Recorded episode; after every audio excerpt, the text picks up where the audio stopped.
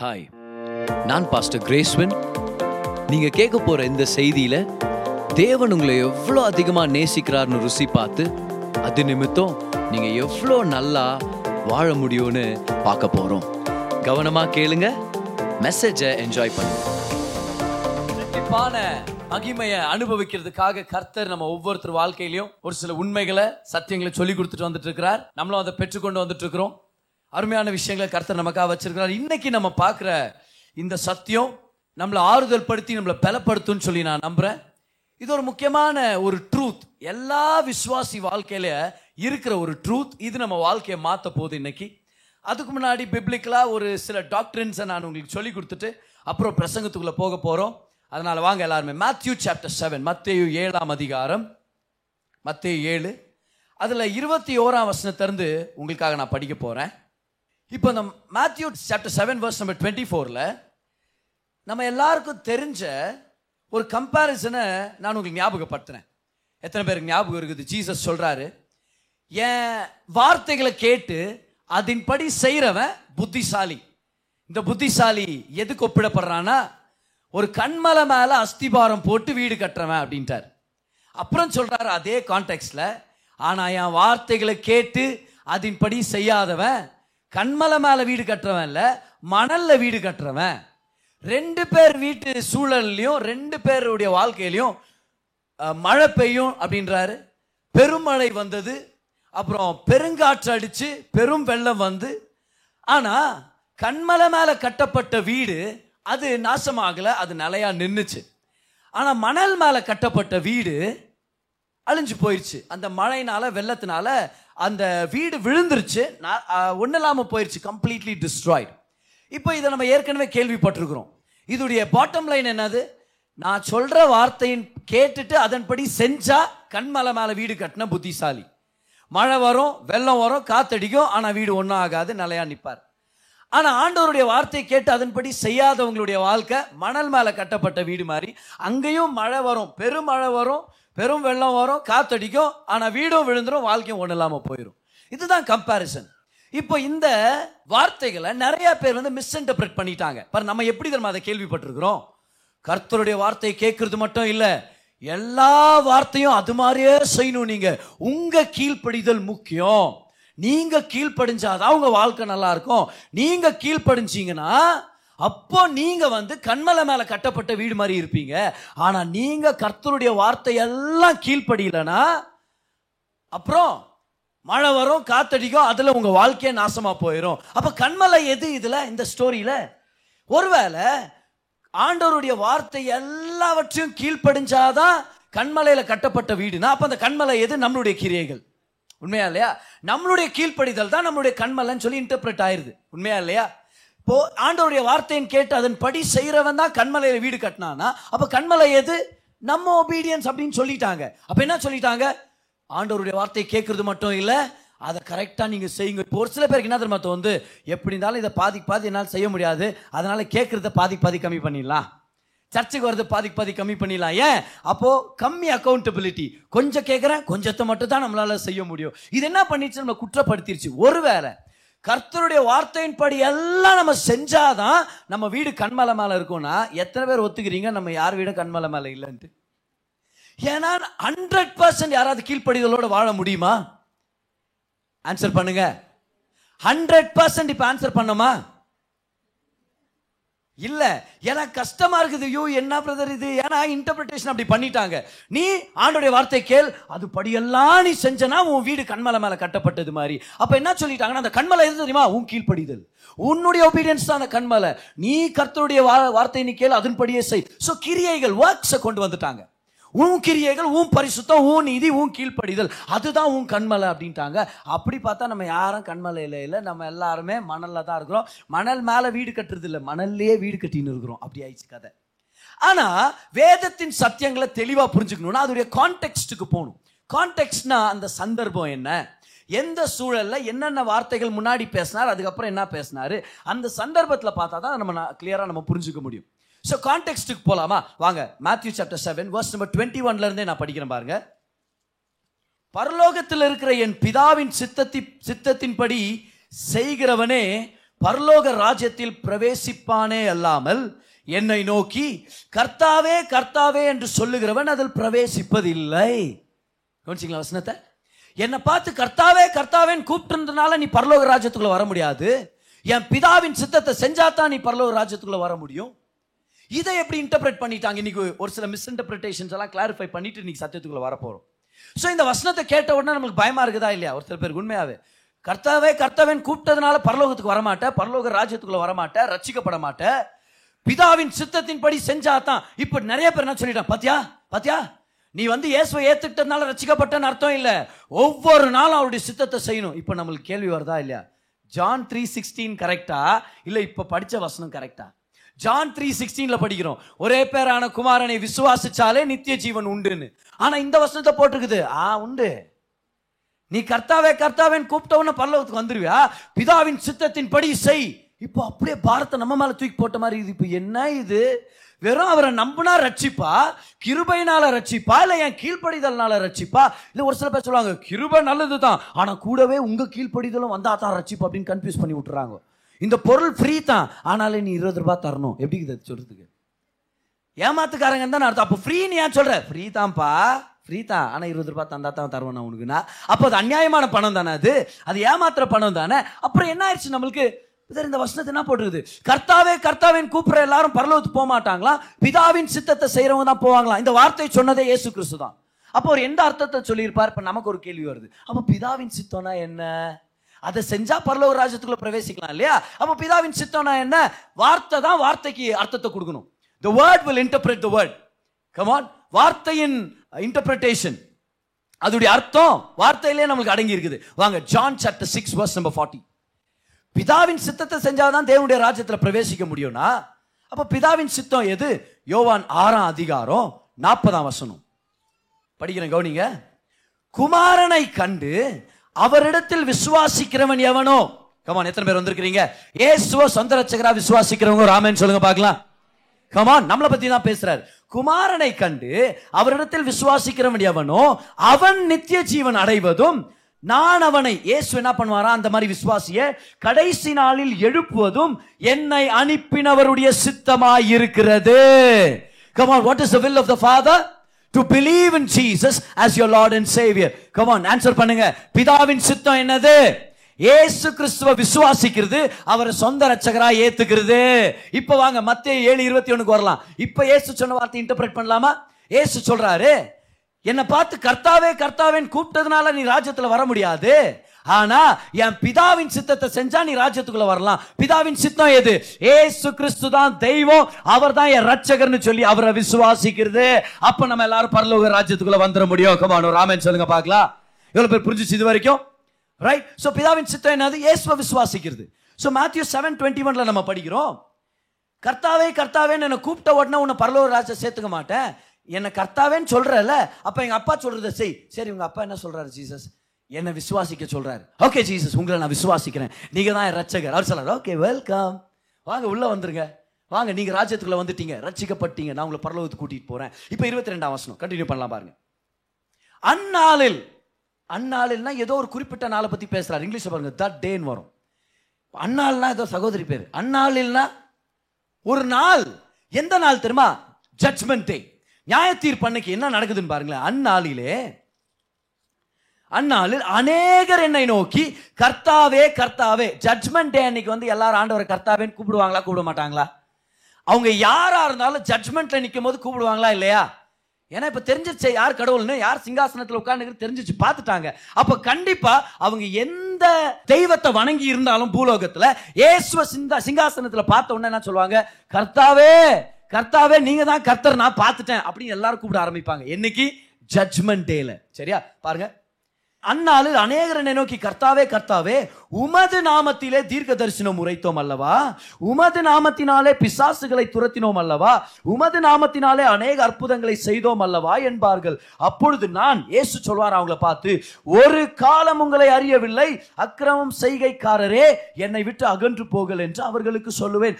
இந்த வசனத்தை எடுத்து என்ன நம்ம சொல்லிட்டாங்க, ஊழியம் பண்றவங்களை பார்த்து, தம்பி நீ பேய் ஓட்டுறன்றதுனால பரலோகத்துக்கு போயிடுவேன்னு நினைச்சிடாத, நீ பிரசங்கம் பண்றதுனால பரலோகத்துக்கு போயிடுவேன்னு நினைச்சிடாத, உன் மூலமா கர்த்தர் அற்புதங்களை செய்யறார். நீ தீர்க்க தரிசனம் சொல்ற, ஆண்டவர் உன்னை வல்லமையா பயன்படுத்துறாருன்றதுனால பரலோகத்துக்கு போயிடுவேன்னு நினைச்சிடாத. இந்த வசனத்தை பாரு, என்ன போடுறது பாத்தியா?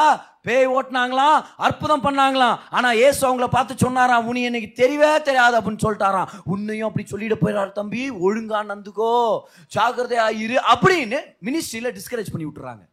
ஆனா இந்த வசனத்துடைய கான்டெக்ஸ்ட் என்னது? முதலாவது இது எந்த நாள்? வெரி குட், இது ஜட்மெண்ட் டே. ஜட்மெண்ட் டே அன்னைக்கு எல்லாரும் தான் சொல்லுவாங்க ஆண்டவரை பார்த்து நீங்க தான் கர்த்தர்னு சொல்லி. ஆனா அடுத்த ஸ்டேட்மெண்ட் நான் உங்கள்கிட்ட கேட்கிறேன், நாங்க பிசாசை துரத்தணும், அற்புதங்களை செஞ்சோம், உங்க நாமத்துல தான் இது எல்லாத்தையும் செஞ்சோன்னு இவங்க தானே சொன்னாங்க. ஜீசஸ் சொன்னாரா? இது யார் வாயில இருந்து வந்த வார்த்தை? ஏசு கிறிஸ்து சொன்னாரா? நீங்க என் நாமத்துல பிசாசை துரத்துனீங்க, என் நாமத்துல அதிசயங்களை செஞ்சீங்க அப்படின்னு ஏசு சொன்னாரா? அவங்க சொன்னாங்களா? பாரு, ஏசு கிறிஸ்து சொன்னாருன்னா ஃபேக்ட், அதை நம்ம ஆப்போசிட்டா சொல்ல முடியாது, ஏன்னா அவரே சொல்லிட்டார். ஆனா சொன்னது யாரு? அந்த ஜனங்க. அப்ப அதை ஃபேக்டா ஏத்துக்கணுமா நம்ம?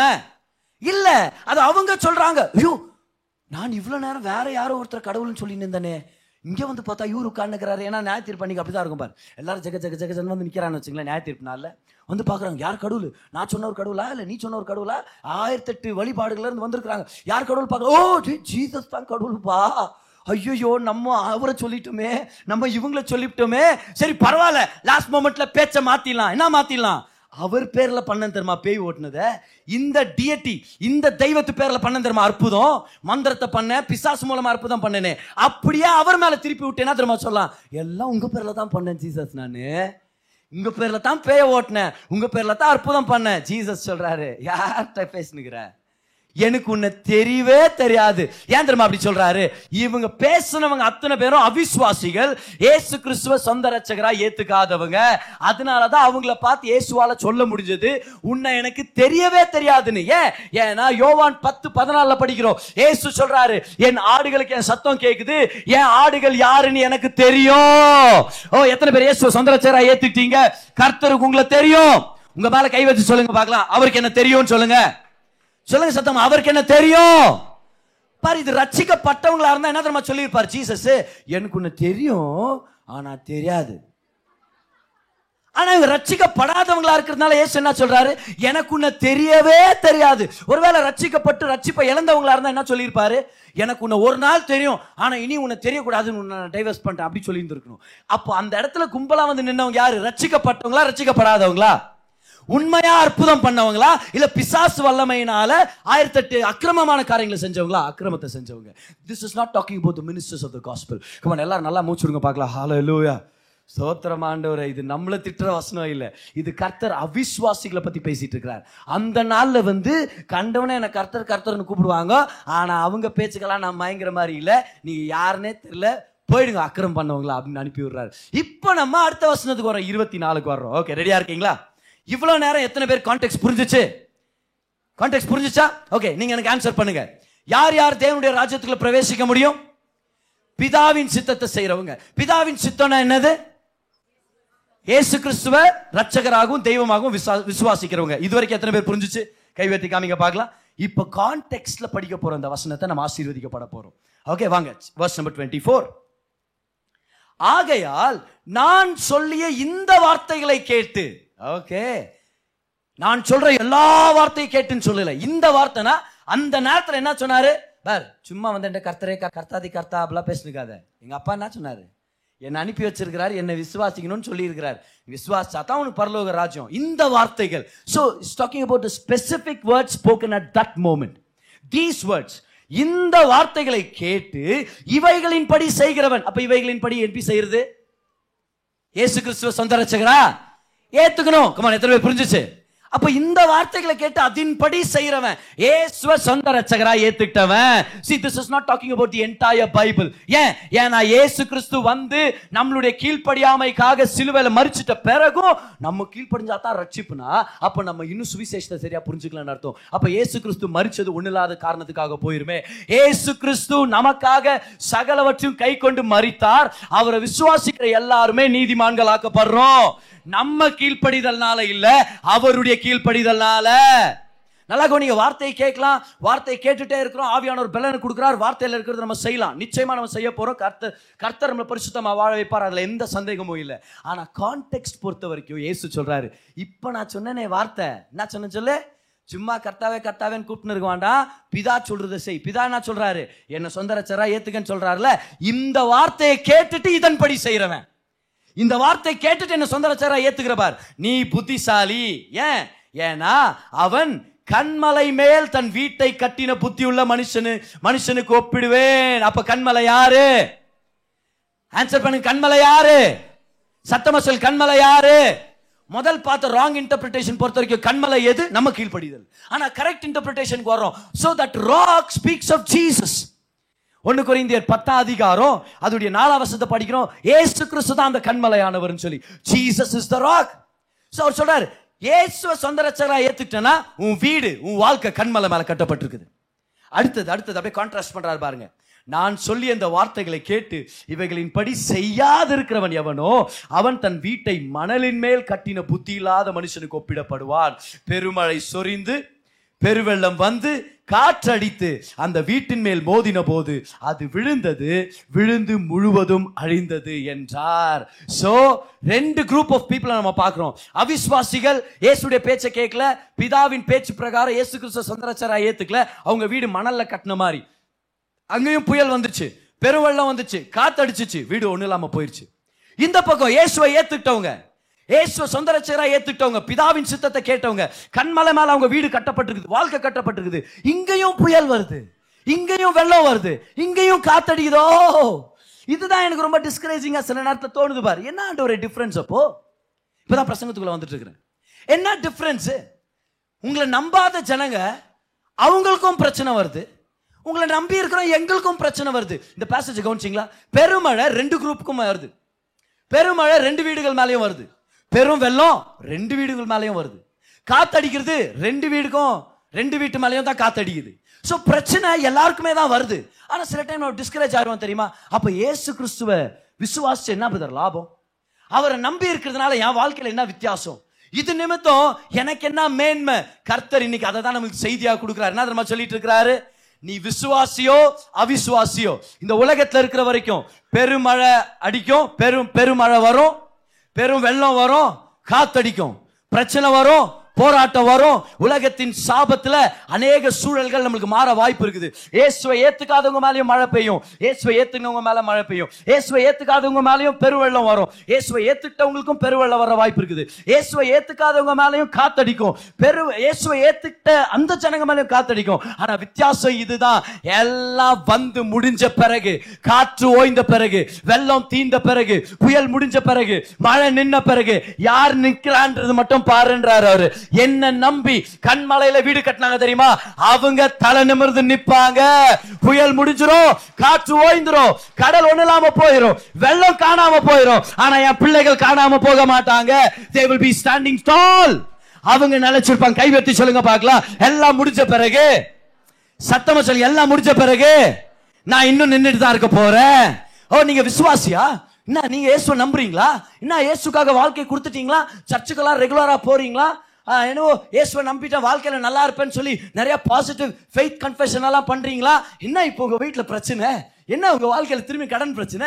என்ன ஆயிடுச்சு? எங்களுக்கு வர பிரச்சனை தானே உங்களுக்கு வருது. நீங்க சொல்லுங்க, அவசரப்பட்டு நடுவில் பேசிடாதீங்க. எல்லாம் முடியட்டும், முடிஞ்ச பிறகு உங்களுக்கு தெரியும் எந்த வீடு நிலைச்சிருக்குதுன்னு சொல்லி. நான் வாழ்ந்திருக்கிறது என் கண்மலையை சார்ந்து, அவர் மேல நான் கட்டப்பட்டிருக்கிறதுனால புயல் ஓய்ந்துரும், ஓ பெருவெல்லாம் ஸ்டாப் ஆயிரும், காத்தடிக்கிறது ஸ்டாப் ஆயிரும். ஆனா இன்னும் நின்றுட்டு தான் இருக்க போறேன். கைவெட்டி சொல்லுங்க பார்க்கலாம். I'm still gonna be standing. சொல்லுங்க, I will be standing. சொல்லுங்க, நான் நின்னுட்டு தான் இருக்க போறேன். இவ்வளவு புயல் மத்தியில நம்ம அந்த ஸ்டேட்மெண்ட் தான சொல்றோம், I am still standing. Hallelujah. உங்க கை உயர்த்தி சொல்லுங்க பார்க்கலாம், நான் இன்னும் நின்னுட்டு தான் இருக்கிறேன். மனதளவுல வாழ்க்கையில சொல்லிட்டு இருக்கேன். சொல்லுங்க, இன்னும் நான் நின்னுட்டு தான் இருக்கிறேன். சொல்லுங்க, பிரச்சனை வந்துச்சு, சத்தமா சொல்லுங்க, போராட்டங்கள் வந்துச்சு, 1008 போராட்டங்கள் வந்துச்சு. ஆனா கர்த்தருக்கு முன்பாக நான் இன்னும் நின்னுட்டு தான் இருக்கிறேன். I am still standing tall. ஹalleluya. எத்தனை பேர் அதை அனுபவிச்சிருக்கீங்க உங்க வாழ்க்கையில? நீங்க இன்னும் நின்னுட்டு இருக்கீங்கன்னு சொல்லி எவ்வளவு பிரச்சனைகள், எவ்வளவு போராட்டங்கள். ஆனா இதுதான் வித்தியாசம். எல்லாருக்கும் பிரச்சனை வருது பதர், ஆனா நாங்க வேற மாதிரி. பிரச்சனைக்கு அப்புறம் நாங்க தலை நிமிர்ந்து நின்றுட்டு இருப்போம். அதை வச்சு தெரிஞ்சுங்க என் கர்த்தர் எவ்வளவு நல்லவர்னு சொல்லி. எல்லாருக்கும் பிரச்சனை வருது, வருது, உலகம் அந்த மாதிரி இருக்குது. அதனால நான் நீதிவான் இல்லைன்னு அர்த்தம் இல்லை. பிரச்சனை வர்றதுனால நீங்கள் தேவனுடைய பிள்ளை இல்லைன்னு யார் சொன்னது? பிரச்சனை அதிகமாகிறதுனால கர்த்தர் உங்க மேலே பிரியமா இல்லைன்னு பிசாசானவன் சொல்லிட்டு இருக்கிறானா? போராட்டம் சூழ்நிலை மாறினதுனால ஜனங்க சொல்றாங்களா உனக்கு எனக்கு வித்தியாசம் இல்லைன்னு சொல்லி? கவலைப்படாதீங்க, அந்த விஷயத்தினால சோர்ந்து போயிடாதீங்க. எல்லாமே முடியும். When everything is said and done, when everything is gone, you will still remain and you will be standing tall. நீங்க நிப்பீங்க. பட் இது நீதிமானுடைய ஆசீர்வாதம். இது நமக்குள்ள கொடுத்திருக்கிற ஆற்றல். இது ஒரு பலூனுக்குள்ள காத்து ஊதி வச்ச மாதிரி. அந்த பலூன் ஒன்றும் இல்லை, ஆனால் அதில் காத்து ஊதிட்டோன்னு வச்சுக்குவேன், அதை மூழ்கடிக்க முடியாது. யாராவது ட்ரை பண்ணியிருக்கிறீங்களா? ஒரு பால் இல்லைன்னா பலூன், அது ஒரு ஸ்விம்மிங் பூல்ல போய் எவ்வளவுதான் ட்ரௌன் பண்ண நினைச்சாலும் அதுக்குள்ள காத்து இருக்கிற வரைக்கும் அதை ட்ரௌன் பண்ண முடியாது. அதை கீழே தங்க வைக்க முடியாது. அதை ஒரேடியா போட்டு அமித்தி புதைச்சிட முடியாது. ஏன்? ஏன்னா கொஞ்சம் கேப் விடுங்க, கபார்னு மேலே வந்துடும். ஏன்? ஏன்னா பலூன் ஒன்றும் பெரிய இது இல்லை, ஆனால் அதுக்குள்ள ஒன்று இருக்கு தெரியுமா, அந்த சக்தி. அது தண்ணீரால மூழ்கடிக்க முடியாத ஒரு சக்தி. அந்த காற்று, அந்த ஆவி, அந்த ஆவியானவர் பிலிவர் எவ்வளவுதான் கீழே போனாலும் மேலே கொண்டு வந்துடும். நம்மளால தோல்வியில ரொம்ப நாள் இருக்க முடியாது. ஒத்துக்கிற ஒரு ஆமென் சொல்லுங்க பார்க்கலாம். எவ்வளவு பேர் ரியலைஸ் பண்றீங்க? எவ்வளவு பேர் ரியலைஸ் பண்றீங்க? என்ன பாருங்க, என்ன பாருங்க, எவ்வளவு பேர் ரியலைஸ் பண்றீங்க? எவ்வளவு பிரச்சனை நம்மளுக்கு வருது, ஆனா அதெல்லாத்தையும் தாண்டி ஜெயிச்சு தூக்கி எரிஞ்சிட்டு இன்னும் நல்லா தான் இருக்கிறோம். இன்னும் டைம் சொல்றேன் பாரு, நமக்கு கொஞ்சம் பேர் புரியல. இன்னும் டைம் சொல்றேன், இன்னும் இங்க சொல்றேன் பாரு, இந்த பக்கத்துல இருந்து வரேன் பாரு. எவ்வளவு பேர் ஞாபகம் இருக்குது? இவ்வளவு வருஷங்களா பிரச்சனை மேல பிரச்சனை மேல பிரச்சனை வந்துட்டே தான் இருந்திருக்குது, ஆனா ஒவ்வொன்னும் தூக்கி எரிஞ்சு ஜெயிச்சு மேல நின்றுட்டு தாமே இருக்கிறோமே தவிர நம்ம கீழே போவே இல்லையே. என்னாச்சு? எல்லாரும் சொல்லுங்க, நீதிமான். ஏன்னா வசனத்துல நம்ம படிக்கிறோம், நீதிமான் 7 தடவை விழுந்தாலும் அவன் எந்திரிச்சு நிப்பா. ஏன்? ஏன்னா அவன் விழலாம், அவனுக்குள்ள இருக்கிற தேவ நீதி விழுறதே இல்ல. You might fall, but the righteousness of God in you will not keep you down, will not let you down. இருக்க முடியறதில்ல. ஒரு சில பேர் கிறிஸ்தவங்க எதனா சோர்ந்து போய், இல்லை நான் போயிடுறேன், திரும்பி பாவத்துக்கு போயிடுறேன், நான் திரும்பி அந்த கெட்ட பழக்கத்துக்கு போயிடுறேன், போயிட்டு அப்புறம் திரும்பி வருவாங்க. ஏன்? இல்லை அங்கே இருக்க முடியல ரொம்ப நாள். ஏன் இருக்க முடியாது? உன்னால உனக்குள்ள இருக்கிற நீதி பவர்ஃபுல். நமக்குள்ள இருக்கிற தேவ நீதி ஏசு கிறிஸ்து ரத்தம் சிந்தி நமக்கு வாங்கி கொடுத்தது தேவ நீதி. இதை யாராலும் எடுத்து போட முடியாது. அதனால தான் அந்த வசனத்தை படிக்கிறோம். வாங்க, சங்கீதம் 92 அதோடைய 12வது வசனம். சங்கீதக்காரன் சொல்றார், நீதிமான்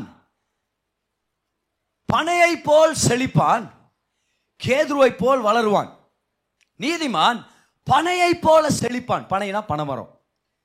நீதிமான்கள் யாரு? இயேசு கிறிஸ்துவ சொந்த ரட்சகராக ஏத்துக்கிட்டவங்க. அவங்க எப்படி நீதிமானா மாறினாங்க? கிரியைகளாலயா இல்ல கிருபையாலயா? நம்ம செய்யற நல்ல குணத்தினாலயா இல்ல அவர் நல்லவர் நம்புனதுனாலயா? சோ இது கிரியைகள் கேள்வி இல்ல, இது அவர் செஞ்சு முடிச்ச விஷயத்துடைய உண்மை. அதனால்தான் நம்ம நீதிமான். அப்ப நீதிமான்கள் பனையை போல செழிப்பான். பனைமரத்தை ஏன் கொண்டு வர்றாரு இந்த இடத்துல? பதர் பனைமரம்னா பணம் வருமா பதர்? அதுல அப்படி வராது, அப்படிலாம் ஆசைப்படாதீங்க. ஓகே, ஆனா கத்தர் கொண்டு வர்றார், ஐஸ்வர்யாங்களா நம்மளை மாத்துறார். பனைமரம் என்ன நம்மளுக்கு தெரியுது. ஏன் இவர் வேற என்ன சொல்லியிருந்திருக்கலாம் இல்லையா? நீதிமான் வாங்க மரத்தை போல, நீதிமான் இந்த நீதிமான் தேங்காய் மரத்தை போல.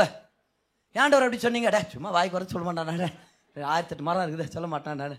இந்த நீதிமான் வேப்ப மரத்தை போல. ஏன் கரெக்டா பனை மரம் கேதுரு மரம்ன்றாரு? ஏன்னா அதுல ஸ்பெசிஃபிக்கா அது ஒரு சத்தியம் ஒளிஞ்சிருக்கிறதுனால தானே. பர் கேதுரு மரத்தை பற்றி இன்னொரு நாள் நம்ம பார்க்கலாம். ஆனால் பனைமரம்னு வரும்போது அதில் ஒரு ஸ்பெஷல் எபிலிட்டி ஒன்று இருக்குது. பர் இந்த புயல் அடிக்கும்போது, காற்று அடிக்கும் போதெல்லாம், நைட்டு ரொம்ப ஜோராக மழை பெஞ்சிச்சுன்னா நெக்ஸ்ட் நாள் நம்ம வரோம் பாருங்கள். பெரிய பெரிய ரோட்ஸ் எல்லாம் வரும்போது மரங்கள் விழுந்திருக்கும் இல்லை? சில இடங்களில் வந்து கரண்ட் கம்பிங்க கட்டாயி விழுந்திருக்கிறது. அது ஒரு சில பேர் கார் மேலே விழுந்திருக்கும். அது ரொம்ப நம்மளுக்கு அப்படியே பரிதாபமாக இருக்கும்னு வச்சுக்குவேன், ரொம்ப கஷ்டமாக இருக்கும். ஆனால் புயல் மத்தியில் வேரோட பிடுங்கப்படுற மரங்கள், ஒரு சில மரங்களுக்கு ரொம்ப நல்லா தெரியும், பார்த்தா அது வேரோட பிடுங்கப்பட்டு விழுந்து கிடக்கும். நம்ம சொல் பேசினே போகணும், எவ்வளோ ஸ்ட்ராங்காக இருக்குதுன்னு நினச்சுங்கிற பார்த்தா எப்படி மழை எப்படி பேத்துருச்சு பாரு அதை வேரோட அப்படின்னு. ஆனால் இந்த பனை மரத்தை மட்டும் வேரோட பேக்கவே முடியாதான் புயல் மத்தியில். அப்புறம் என்ன ஆகுமா, இந்த புயல் காற்று அடிக்கும் போது ஒரு சில மரங்கள் அப்படியே வேரோட அப்படியே பெயர்ந்து போயிடும், அப்படியே தள்ளுண்டு போயிடும், ஒன்னொன்று அப்படியே உடஞ்சி போயிடுமா. சில இது அப்ரூட்டட், சில இது புரோக்கன். ஆனால் இந்த பனைமரம் மட்டும் ரொம்ப வித்தியாசமான ஒரு குணம் உடையது. அதனால தான் இது வனாந்திரத்திலையும் வளர்க்க முடியும், இது நம்மளுடைய பட்டணங்களையும் வளர்க்க முடியும். அந்த மாதிரி எபிலிட்டி அதோடு. இந்த பனைமரத்துடைய எபிலிட்டி என்னன்னா சொல்லவே மாட்டேங்கிறீங்க பார்த்தாரு நீங்க. அதை வரம்பாரு, இப்போ வரம்பாரு. இந்த பனைமரத்துடைய எபிலிட்டி என்னன்னா, இந்த ரெடியா இருக்கிறீங்களா?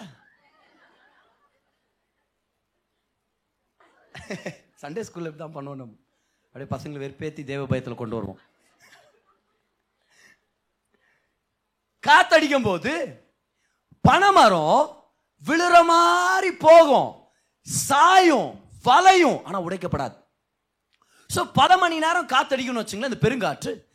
அப்போ வேற மரங்கள்லாம் வேரோட பிடுங்கப்பட்டு போகுது, பயங்கரமான காற்று. ஆனால் பனைமரம் மட்டும் என்ன பண்ணுமா பாரு, காத்தடிக்கும் போது அப்படியே பெண்ட் பண்ணுமா பாரு, அப்படியே பெண்ட் பண்ணுமா.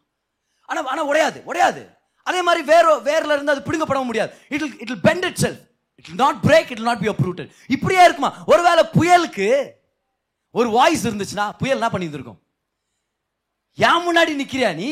எவ்வளோ பெரிய மரங்களெல்லாம் தகர்த்து விட்டுருக்குற, என்ன மாதிரி மரத்தெல்லாம் அப்படியே பேத்துட்டு இருக்கிற நான், நீ ஏன் முன்னாடி தலை வணங்க மாட்டியா?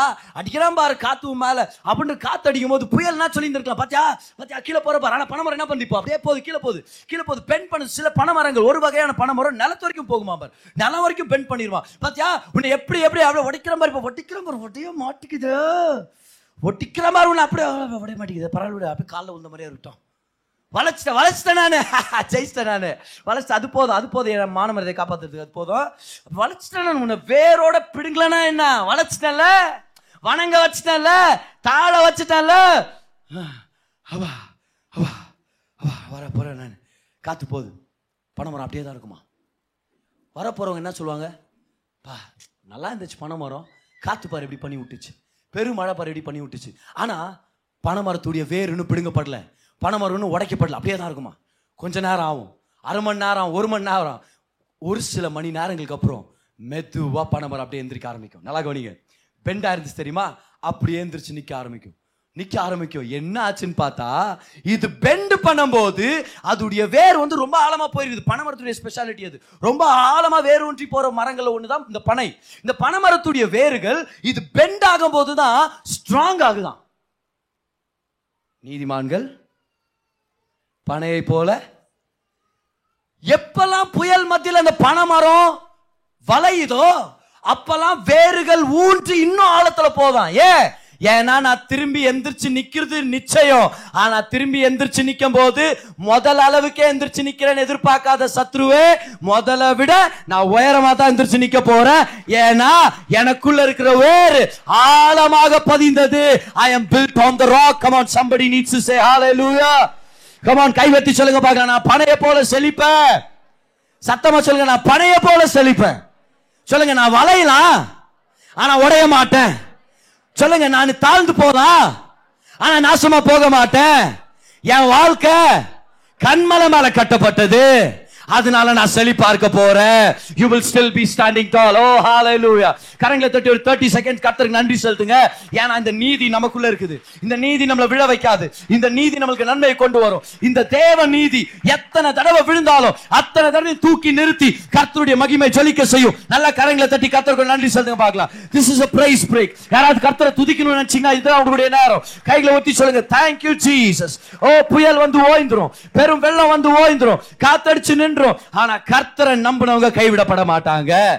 அவங்க இன்னும் நின்னுட்டு தான் இருப்பாங்க. பக்கத்துல ஒரு தொடை அடிச்சு சொல்லுங்க பார்க்கலாம், நான் இன்னும் நின்னுதான் இருக்கிறேன்னு சொல்லுங்க பார்க்கலாம். இன்னும் நின்னுதான் இருக்கிறேன். நினைச்சீங்களா விழுந்துருவேன்? வியாதி நினைச்சிச்சு நான் விழுந்துருவேன், கடன் பிரச்சனை நினைச்சிச்சு நான் விழுந்துருவேன், ஆபீஸ்ல அவங்க 2 பேர் போட்ட திட்டத்தினால நான் ஒன்னெல்லாம் போயிருவேன் நினைச்சாங்க. அவங்களுக்கு தெரியாதது என்ன தெரியுமா, பாக்குறதுக்கு மட்டும் தான் நான் ஒரு இப்படிதான் இருக்கிறேன், ஆனா எனக்குள்ள இருக்கிறவர் சர்வ வல்லவரா இருக்கிறார். நான் வளைவேன் ஆனா உடைய மாட்டேன், நான் தாழ்ந்து போவேன் ஆனா தகர்க்கப்பட மாட்டேன்.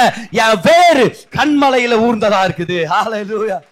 Come on somebody. யாராவது ராமன் சொல்லுங்களேன் இந்த நேரத்துல. எஸ், நீதிமான் பனைமரத்தை போல் செழிப்பான். எத்தனை பிரச்சனை வந்தாலும், எவ்வளவு புயல் வந்தாலும், ஏசு கிறிஸ்துன்ற கண்மலை மேல கட்டப்பட்டதுனால நமக்குள்ள இருக்கிற நீதி நம்மளை ஒண்ணு இல்லாம போக விடாது. ஏன்னா நம்ம நீதிமான்கள், கர்த்தர் நம்மளை நீதிமான்களா மாத்தி இருக்கிறார். வெளியே வேணா சில நேரத்துல ஒரு பண கஷ்டத்து மத்தியிலையோ, ஒரு வியாதியின் படுக்கையிலையோ, ஒரு போராட்டத்தின் மத்தியிலோ, ஒரு குழப்பத்துல வாழலாம். அது வெளியே மட்டும்தான். ஆனா உள்ளுக்குள்ள நம்ம வேற யாரோ, உள்ளுக்குள்ள நம்ம பிதா கிட்ட இருந்து வந்திருக்கிறவங்க, உள்ளுக்குள்ள நம்ம தேவ நீதி உடையவர்களா இருக்கிறோம், தேவனுடைய பிள்ளைகளா இருக்கிறோம். See, on the outside it might seem like you are bending. On the outside, it might seem like you have given up. வெளியரங்கத்தில் பார்க்கும்போது தம்பி ரொம்ப பிரச்சனை இல்லை இருக்கிறான், பாவம் ஏசு ஏசுன்னு போனா பாரு எப்படி ரொம்ப பிரச்சனை இல்லை இருக்கிறான், எல்லாருக்கும் பிரச்சனை வருதுப்பா, ஜீசஸ்ன்னு போனாலும் வருது, வேற எங்கேயாவது போனாலும் வருது, அது வர்றதுதான்ப்பா. ஆனால் நீங்கள் நல்லா ஞாபகம் வச்சுங்க, நடுவில் பேசினதுக்குறாங்க, ஆனால் முடியும் போது என்னை பார்க்க போறாங்க, I will still be standing tall. அப்போ தெரிய வர நான் யாருன்னு, என் கர்த்தர் யாருன்னு சொல்லி. வெளியே வேணா நம்ம நின்றுக்கிற மாதிரி இருக்கலாம், வெளியே வேணா நம்ம விழுந்த மாதிரி இருக்கலாம், ஆனால் உள்ளுக்குள்ளே நம்ம எப்போவுமே ஆண்டவர் நம்மளை நிப்பாட்டி இருக்கிறார் நம்மளுடைய நீதியை பொறுத்த வரைக்கும். சின்ன பையனை பாட்டி சர்ச்சுக்கு கூண்டு வந்துருக்குறாங்க. ஸோ உட்காந்து பிரசங்கத்தை கவனிச்சுன்னுக்குறாங்க.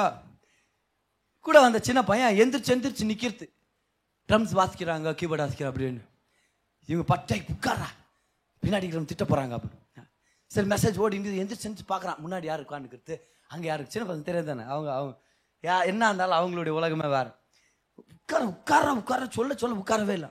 ஃபைனலாக என்ன பண்ணுறாங்க, அம்மா மாருங்க பாட்டி மாருங்க முகத்தில் ஒரு பரிசுத்த ஸ்மைலோட, தொடையில் ஒரு நல்ல கில்லு ஒன்று கொடுப்பாங்க, praise the Lord praise the Lord, உட்கார் உட்கார் உட்கார் ஆமென்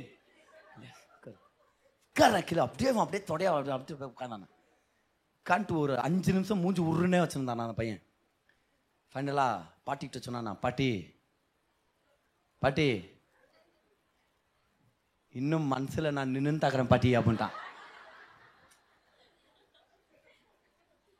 பக்கத்தில் பார்த்து சொல்லுங்க, பாட்டி ஏ பாட்டி வேண்டா சொல்லுங்க, பிரதர் சிஸ்டர் சொல்லுங்க, சிஸ்டர் இன்னும் உள்ளுக்குள்ள நான் நின்று தாக்குறேன், என் நீதியை யாரும் வீழ்த்த முடியாது, நான் தேவனுடைய பிள்ளையா இருக்கிறேன்றதை யாராலையும் மாற்ற முடியாது. இன்னைக்கு வேணா எனக்கு கடன் பிரச்சனை இருக்கலாம், இன்னைக்கு வேணா எனக்கு வேலை இல்லாமல் இருக்கலாம், இன்னைக்கு எனக்கு ஏதோ ஒரு பிரச்சனை இருக்கலாம், ஆனால் நான் சீக்கிரம் வெளியே வர போகிறேன். ஏன் பிரச்சனைன்றது எல்லாருக்கும் வர்றது, பிரச்சனை வர்றதுனால நான் கெட்டவனும் அர்த்தம் இல்லை, பிரச்சனை வராததுனால நீ நல்லவனும் அர்த்தம் இல்லை, எல்லாருக்கும் பிரச்சனை வருது. பிரச்சனை வந்ததுனால ஏசு என்னை கைவிட்டார்னு அர்த்தம் இல்லை, பிரச்சனை வந்ததுனால நான் ஏதோ தப்பு பண்ணிட்டேன்னு கூட அர்த்தம் இல்லை, பிரச்சனைன்றது எல்லாருக்குமே வருது. பிரச்சனைன்றது நம்மளுக்கு ஒரு பெரிய விதமான ஒரு அத்தாட்சி இல்லை. See, the problems you have in life, they are not a certificate. They are just an invitation for God to do wonders in your life. பிரச்சனைகள் சர்டிஃபிகேட் இல்லை, அது ஒரு ஆப்பர்ச்சுனிட்டி, கர்த்தர் நன்மை செய்யறதுக்கான ஒரு ஆப்பர்ச்சுனிட்டி. ஒரு சில பேர் இங்கே பார்க்குற ஆண்டவர் நிறைய ஆப்பர்ச்சுனிட்டி வச்சிருக்காரு, உங்கள் வாழ்க்கையில் நிறைய ஆப்பர்ச்சுனிட்டிஸ் இருக்குது அவர் நன்மைகளை செய்யறதுக்காக. நீதிமான் பனையை போல் செழிப்பான், புயல் வரும் ஓய்ந்துரும், பெருங்காற்று வரும் ஓய்ந்துரும், பெரும் வெள்ளம் வரும் ஓய்ந்துரும், காத்தடிக்கும் நின்றும், ஆனால் கண்மலை மேலே கட்டப்பட்டு வீடு, கண்மலை மேலே இருக்கிற அந்த நீதிமானுடைய வாழ்க்கை செழிப்பா இருக்கும். தாவீதுக்கு இது நடந்துச்சு ஒரு தடவை. தாவீதுக்கு பல ஜனங்க அவரோட கூட சேர்ந்து அவர் ஒரு தலைவர் ஆயிட்டார். இப்ப இன்னும் ராஜாவாகல, காடுகள்ல வனாந்திரங்களை ஒளிஞ்சிட்டு இருக்கிறார். 600 பேர் சோல்ஜருங்களே வச்சிருக்கிறாருன்னா அப்ப கிட்டத்தட்ட 700-800 குடும்பங்கள் அவர் அண்டர்ல இருந்திருக்கலான்றாங்க. அப்ப 700-800 குடும்பங்கள்னா பெரிய கும்பல் தான் அது. ஒரு நாள் இவர் யுத்தத்துக்கு போறேன்னு போயிட்டு ரிட்டர்ன் வராரு, தூரத்துல இருந்து பாக்குறாரு, ஏதோ ஒரு பட்டணத்தை யாரோ பத்தி எரி விட்டுக்கிறாங்க, அப்படியே எரியுது, புகை தெரியுது. இவரும் யார்தான் இருக்கும் பார்க்கலான்னு கிட்ட வந்து பார்த்தா அவங்க பட்டணம், அவங்க ஊரை பற்றி வச்சு அவங்களுடைய பொருட்கள், ஆபரணங்கள், சொத்து எல்லாத்தையும் தூக்கின்னு போய், அது மட்டும் இல்லை அவங்க மனைவி பிள்ளைங்களையும் தூக்கின்னு போயிட்டாங்க, கிட்னாப் பண்ணிட்டாங்க, எல்லாரையும் அடிமைகளாக எடுத்துட்டு போயிடுறாங்க. உடனே வர்றாங்க பாருங்க வீரர்கள், 600 பேர் வீரர்கள் வந்து உட்கார்றாங்க. இந்த நாச மோசத்தை பார்க்குறாங்க, மனைவி பிள்ளைங்க போயிட்டாங்களேன்னு சொல்லி கதறி அழுறாங்க. அழுது வசனத்தை படிக்கிறோம், அடுத்ததா அழுறதுக்கு பலனே இல்லாத அளவுக்கு அழுதுட்டாங்களா. சில டைம் நம்ம வாழ்க்கையில் அந்த மாதிரி ஆகும், எல்லாம் அழுதுரும் வந்து ஜபத்தில், அதுக்கு தான் மாதிரி எனக்கு அதுக்கு தான் மாதிரி அழுவான் பாடுறான். ஆண்டவரே அழுது அப்புறமா அழுணுன்னு ட்ரை பண்ண கூட அழுவு வராது, சத்தம் அழுணும், சை என்னடா அழுவ வர மாட்டேங்குது, அந்த அளவுக்கு போயிடும் பாரு நிலமை, கண்ணீர் வரமாட்டேங்குது, போது சத்தம் வரமாட்டேங்குது, ஆனால் அந்த அளவுக்கு போயிடுச்சு, அழுவ முடியல. அப்புறம் ஒரு சில பேர் இருக்கிறானுங்க, யார் இவர் சாப்பாடு இவர் தான் அவங்களுக்கு சாப்பாடு போட்டு இவ்வளோ நாள் பாதுகாத்து வந்தார்ல, அவங்க பேசுகிறாங்க பாரு என்ன நடக்குது பாருங்க. 1 சாமுவேல் 30:6 1 சாமுவேல் 30:6 தாவீதும் அழுகுறாரு, எல்லாரும் அழுதுட்டாங்க, அழுகுறதுக்கு பலன் இல்லாத அளவுக்கு அழுதுட்டாங்க. அங்க கூட இருந்த ஒரு சில பேர் என்ன பண்றாங்க பாருங்களா, 6 தாவீது மிகவும் நெருக்கப்பட்டான், சகல ஜனங்களும் தங்கள் குமாரர் குமாரத்திகளின் நிமித்தம் மனக்லேசமானதினால் அவனை கல்லெறிய வேண்டும் என்று சொல்லி கொண்டார்கள். நாமா சத்ருவானவன் தூக்கின்னு போனதுக்கு இவ்வளவு நாள் சோர் போட்டவனை சாவடிக்கணும்னு நினைப்பியா, அவன் வந்து ஏதோ கெட்டது பண்ணிட்டான்ட்டு உன் தலைவனை நீ அடிக்கவே என்ன, அதுதான் இவங்க பண்ணுகிறானுங்க. எப்படி தூக்கின்னு போயிட்டாங்க பாரு நம்ம மனைவி பிள்ளைகள் எல்லாத்தையுமே, என் மாமியாரை மட்டும் தூக்கின்னு போகக்கூடாதா, யாரோ ஒருத்தா அப்படி இங்கே அவங்க வரலாமே, கவலைப்படாது இப்படி தூயின் போயிட்டீங்களாடா, இதுக்கெல்லாம் காரணம் ஆடா தாவீதை சாவடிக்கிறாரு. அவருக்கு இதுக்கு என்ன சம்பந்தம்? எவ்வளோ மனசு கவலையாக இருக்கும். ஏற்கனவே பொண்டாட்டி பிள்ளைங்களேன்னு இவர் அழுதுங்கிறார். இதில் கூட இருக்கிறவனே கல்லால் அடிச்சு சாகடிக்கணும்னு ஒரு கரங்களை தூக்கினா எப்படி இருக்கும்னு சொல்லி யோசிச்சு பாருங்க. மனசு அந்த நேரத்தில் என்ன மாதிரி பெரிய மனுஷனா வந்து உடஞ்சி போகிற ஒரு நிலைமை வரும். உண்மையா இல்லையா? ஏற்கனவே வீடு வாசல் இல்லை, காடுங்களும் வனாந்திரமா சுத்தின்னு இருக்கிறது. தப்பு பண்ணாமலே ஒரு ராஜா அவனை சாவடிக்கணும்னு நினைச்சுன்னு இவர் ஒழிஞ்சுன்னு இருக்கிறார். எவ்வளவு, ஒரு வருஷம் 2 வருஷம் இல்லை, 13 வருஷம் இந்த மாதிரி ஒழிஞ்சு திரிஞ்சுன்னு இருக்கிறார். இப்போ வந்து பார்த்தா பிள்ளைங்களை காணோம், மனைவிகளை காணோம். அவருக்கு 2 மனைவி வேற, 2 பேரையும் காணோம். எல்லாருடைய மனைவி பிள்ளைங்களெல்லாம் காணும். என்ன பண்றது? ஏற்கனவே மனசு ஒன்று உட்காந்துக்கிறார். இதுல வேற உங்களை கல்லால் வச்சு சாவடிக்கணும் அப்படின்ட்டு ஒரு கும்பல் எழும்புது. எப்படி இருக்கும்? நம்மளா இருந்தா என்ன பண்ணியிருந்திருப்போம்? நீ என்னடா என்ன சாவடிக்கிறது, நானே செத்துறேன்டா அப்படின்ட்டு எங்கன்னா பக்கத்துல மரத்துல தூக்கில தொங்கணும். நம்மளுக்கு என்ன வராதா? ஆனா தாவீது அவருடைய வெளிப்பாடே வேற. பார்க்கலாமா? 30:6 பாருங்க. அவனை கல்லறிய வேண்டும் என்று சொல்லிக் கொண்டார்கள். தாவீது தன் தேவனாகிய கர்த்தருக்குள்ளே தன்னை திடப்படுத்தி கொண்டான். ஊரே அகென்ஸ்ட்.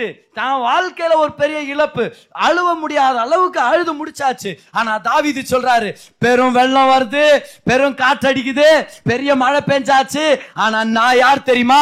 இங்க சுத்தி இருக்கிற ஜனங்களை நம்பி வாழ்ந்தவன் இல்ல, என் மனைவி பிள்ளைகளை நம்பி வாழ்ந்தவன் இல்ல, இது தூக்கின்னு போனாங்களே அந்த பொருட்களை நம்பி வாழ்ந்தவன் இல்ல. நீங்க இல்லைனாலும், பொருட்கள் இல்லைனாலும், மனைவி பிள்ளை இல்லைனாலும், நான் வாழ்ந்தது கண்மலை மேல என்னுடைய வாழ்க்கையை கட்டிதான். நான் வாழ்ந்தது அவரை நம்பி, அதனால அவர் எனக்கு எப்பவுமே நிலையா இருக்கிறார். ஆண்டவரே என்னை பலப்படுத்துங்கன்னு சொல்லி அங்கிருந்து பலனை வாங்கிட்டார். கண்மலை மேல கட்டப்பட்டவங்க ஒரு ஆமேன்னு சொல்லுங்க பாக்கலாம். அதனாலதான் சங்கீதங்கள் அப்பப்ப தாவீது சொல்லிட்டே இருப்பார், நீங்க தான் என் கண்மலை, என்னுடைய கோட்டை, நீங்க தான் என்னுடைய துர்கம், நான் நம்பி இருக்கும் கேடகம். எத்தனை தடவை தாவீது சொல்றாரு, you are my rock, you are my rock. ஏன்னா தாவீது சொல்றாரு, என் வாழ்க்கை மணல்ல கட்டப்பட்ட வாழ்க்கை இல்ல, என் வாழ்க்கை கண்மலை மேல கட்டப்பட்ட வாழ்க்கை. ஓ, என்னைக்கோ ஒரு நாள் வாழ்க்கை இதுக்கு மேல என்னால தாங்க முடியாது பிரதர், அந்த அளவுக்கு பிரச்சனை உங்களுக்கு வந்திருக்குதா, அன்னைக்கு ஞாபகம் வச்சுங்க, உங்களால தாங்க முடியாது. ஆனா எல்லா இடி மின்னல், எல்லா வெள்ளம், காற்று, புயல், மழை அத்தனையும் தாங்கி ஸ்திரமா நிக்கிற கண்மலை ஒருத்தர் இருக்கிறார். அவர் மேல வீட கட்டணும்னா, வாழ்க்கையை கட்டணும்னா நம்மளும் நல்லா இருக்க முடியும். நம்மளால தாங்க முடியாது, ஆனா அவரால் தாங்க முடியும். அதனால தான் அவர் மேல சாஞ்சுக்கிறோம். ஆண்டவரே நீங்க தான் எனக்கு எல்லாமே, நீங்க தான் எனக்கு எல்லாமே. ஹல்லேலூயா. கமான், பக்கத்துல உங்களை பார்த்து சொல்லுங்க பார்க்கலாம், நான் இன்னும் நின்னு தாக்குறேன். சொல்லுங்க இன்னும் நின்னு தாக்குறேன்.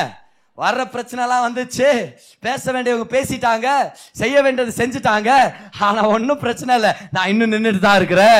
ஏன்னா நான் கண்மலை மேல நாட்டப்பட்டவனா இருக்கிறேன். My house is built on the rock. அருமையான ஒரு வசனம் இருக்கு பாருங்க, சங்கீதம் 61:2 தாவீது சொல்றாரு, என் இருதயம் தொய்யும் போது பூமியின் கடையாந்தரங்கள்ல இருந்து உம்மை கூப்பிடுவேன். அப்படின்னு என்ன அர்த்தம்? தொய்யும் போதுனா என்னால் தாங்க முடியாத அளவுக்கு பிரச்சனை வரும்போது அர்த்தம். இங்கிலீஷில் வந்து ஓவர்வெல்ம்டுன்னு ஒரு வார்த்தை. When my heart is overwhelmed. பைபிளே ரொம்ப ஃபேவரட்டான ஒரு சில வசனங்களில் இந்த வசனம் எனக்கு ஒன்று. அன்றுவரே என்னால் தாங்க முடியாத அளவுக்கு பிரச்சனை வரும்போது பூமியின் கடையாந்திரங்கள்ல இருந்தா அர்த்தம், எங்கே இருந்தாலும் உங்களை நோக்கி கூப்பிடுவாண்டவரே, நான் எங்கே இருந்தாலும் உங்களை தான் கூப்பிடுவேன். அப்புறம் சொல்கிறாரு, எனக்கு எட்டாத உயர்ந்த மலை மேல் என்னை கொண்டு போய்விடும். அப்படின்னா சொல்கிறாரு, என் கால் ஷேக் ஆயிங்குது, என் வாழ்க்கை ஷேக் ஆகின்னு இருக்குது, என் நம்பிக்கை ஷேக் ஆகிட்டு இருக்குது.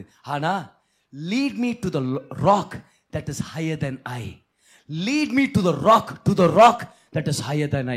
எனக்கு எட்டாதனா என்ன அர்த்தம் தெரியுமா? என்னை விட வலுவான, என்னை விட ஒசரமான, என்னை விட பலசாலியான உங்கள் மேலே நான் தங்கியிருக்கணும்னு ஆசைப்படுறேன். When my heart is overwhelmed, I want to trust in you, Lord. Lead me to the rock that is higher than I. என்னை மேலே கொண்டு போங்க. இதான் தாவீதுடைய ஜெபம். என்னாச்சு? தாவீது கர்த்தருக்குள்ள திடப்படுத்திக்கிட்டார்ல. ஆண்டவர் சொல்றாரு, தாவீது நீ எதை கொலைப்படாது, நீ துரத்தின்னு போ, நான் தரேன் உனக்கு எல்லாத்தையும். இங்கே தான் இருப்பானுங்க பக்கத்தில், நீ போ, நான் தரேன் உனக்கு எல்லாத்தையும். என்ன மனைவி பிள்ளைகளை இழந்துட்டியா, ஒருத்தருக்கு ஒரு சேதம் இல்லாமல் நான் திருப்பி கொண்டு வரேன், நீ போ தாவீதுன்றார் ஆண்டவர். கிளம்புறாரு. தாவீது கூட வரானு, கல்லால் அடிக்கிறன்றவங்க கூட கல்லால் தூக்கி போட்டு வரான். வரேன் நானும் வரேன் வரான் வராங்கல்ல. 600 பேர் 400 பேர் வந்துடான்னு கூட, 200 பேர் கல்லை தூக்கின அந்த கஷ்டத்தில் அங்கேயே வந்துட்டானுங்க. அவனு டயர்ட் ஆகிட்டானு 400 பேரை கூட்டிட்டு போறாரு. சத்ருவான் எங்க இருக்கிறான் கண்டுபிடிச்சிட்டாரு. கண்டுபிடிச்சு அத்தனை கடத்தப்பட்ட மனைவி பிள்ளைகள் அத்தனை பேரும் காப்பாத்தி கூட்டிட்டு வந்தார். அது மட்டும் இல்ல, இவங்க இழந்து போனாங்களே பொருட்கள், ஆபரணங்கள், வஸ்துக்கள், அது எல்லாத்த விட பல மடங்கு நிறைய வாரின்னு வந்தாங்க. ஏன்? இவங்க போய் தோக்கடிச்சாங்களே சத்ருக்கள், அவங்க யாரு? அமலேக்கியர்கள். அவங்க யாரு? அவங்க பல மோசமான தேசங்கள்ல இருந்து கடத்தி எடுத்துட்டு வந்த பொருட்கள் எல்லாம் அங்க இருந்துச்சு. தாவீது போனாரு, டேய் நம்மளது மட்டும் இல்ல அத்தனை எடுத்துன்னு வாடா, ஏன்னா அவனே நம்ம சாகடிச்சிட்டோமே, சத்ருவான அவனை வீழ்த்திட்டோம், அப்போ ஒட்டுமொத்தமா நம்மளது தானே, எல்லாத்தையும் எடுத்துட்டு வான்னு வந்து உட்காந்து பார்த்தா ரொம்ப நிறையா இருக்குது. அதனால என்ன பண்ண போறோம், 12 கோத்திரத்துக்கும் பிரிச்சு கொடுக்க போறோம். 12 கோத்திரத்துக்கு பிரிச்சு கொடுக்குற அளவுக்கு அந்த இடத்துல ஆபரணங்கள் இருந்துச்சுன்னா அது எவ்வளோ பெரிய ஒரு ட்ரெஷரா இருந்திருக்கும். என்ன மாதிரி பவுண்டி, என்ன மாதிரியான ஒரு கொள்ளை பொருள் அது. கவான் அப்படின்னா என்ன அர்த்தம், ஹேய் நீ வந்து என் பட்டணத்தை அழிச்சு பத்த வைக்கிறதுக்கு முன்னாடி, என் மனைவி என் பிள்ளைங்களாம் கடத்திட்டு போறதுக்கு முன்னாடி என்கிட்ட இவ்வளவு இருந்துச்சு, ஆனா நீ வந்து கையை வச்சு அவங்கள எல்லாம் கடத்திட்டு போன தெரியுமா, அப்ப நான் என் கர்த்தர் இடத்துல போனேன், அப்ப நான் பண மாதிரி மாதிரி அப்படியே நான் வளைஞ்சேன், நான் உடஞ்சேன்னு நினைச்சேன், நான் வெறும் வளைஞ்சேன், நான் ஒண்ணு இல்லாம போயிருவேன்னு நினைச்சேன், இல்ல நான் வளர்ந்தேன், என்ன நீ நினைச்சேன் நான் ஒண்ணு இல்லாம போயிருவேன், நாசமா போயிருவேன், இல்ல இல்ல என் வேறு நான் ஆழமா போக ஆரம்பிச்சேன், என் கர்த்தரை நோக்கி கூப்பிட்டேன், இப்ப அவர் என்ன நிப்பாட்டி இருக்கிறார். எப்படி தெரியுமா, முதல் இருந்தது இவ்வளவு ஆயிட்டு தான், ஆனா இப்ப நான் மேல வரும்போது இன்னும் மேல வர்றதுக்கு மாதிரி கொண்டு வந்திருக்கிறார், நான் இழந்ததை விட பல மடங்கு ரிட்டர்ன் கொண்டு வந்துட்டேன்னு சொல்றார் தாவீது. Your storms, when you respond in faith, you will come out of it better off than before.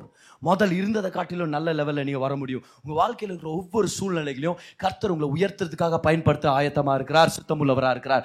எத்தனை பேர் உயர்றதுக்கு மனதுள்ளவர்களாக இருக்கிறோம்? Do you want to grow? Come on, எத்தனை பேர் உயரணும்னு விருப்பப்படுறீங்க? அப்போ ஒவ்வொரு பிரச்சனை வரும்போது சொல்லுங்கள், நான் கண்மலை மேலே இருக்கிறேன், இந்த பிரச்சனை என்னை வீழ்த்தாது, நான் வளையலாம் ஆனால் உடைய போகிறதில்ல, நான் தாழ்த்திக்கலாம் ஆனால் நான் தரமட்டமாக மாட்டேன், நான் கொஞ்ச நேரம் மௌனமாக இருக்கலாம், அதுக்குன்னு எனக்கு கண்ணீர் அஞ்சலி செலுத்துறாதீங்க, ஏன்னா என் வாழ்க்கை பெருசு, கர்த்தர் எனக்காக நோக்கங்களை வச்சிருக்கிறார், கர்த்தர் எனக்காக திட்டங்களை வச்சிருக்கிறார். ஹalleluya, come on, hallelujah. எல்லாருக்கும் பிரச்சனை இருக்குது பிரதர், நான் பிரதர் வித்தியாசம் இயேசுவை நம்பினா பிரதர் யூஸ் இதுதான், கடைசியில் நீங்கள் நின்றுட்டு இருப்பீங்க, ஆனால் அவங்க காணாமல் போயிருப்பாங்க, ஆனால் நீங்கள் நின்றுட்டு இருப்பீங்க. You will still be standing. So புயல் மத்தியில் ஹவு டு ரிமைன் ஸ்டாண்டிங், எப்படி நிலைச்சு நிற்கிறது? உங்களுக்கு ஒரு 3 ரகசியங்களை ஷேர் பண்ணலாம்னு ஆசைப்படுறேன். ஓகே, 3 விஷயங்கள். When you face storms in your life, பெருமழை வரும்போது, பெரு வெள்ளம் வரும்போது, பெரிய பெரிய பிரச்சனைகள் வரும்போது, காத்தடிக்கும் போது எப்படி ரெஸ்பாண்ட் பண்ணும்?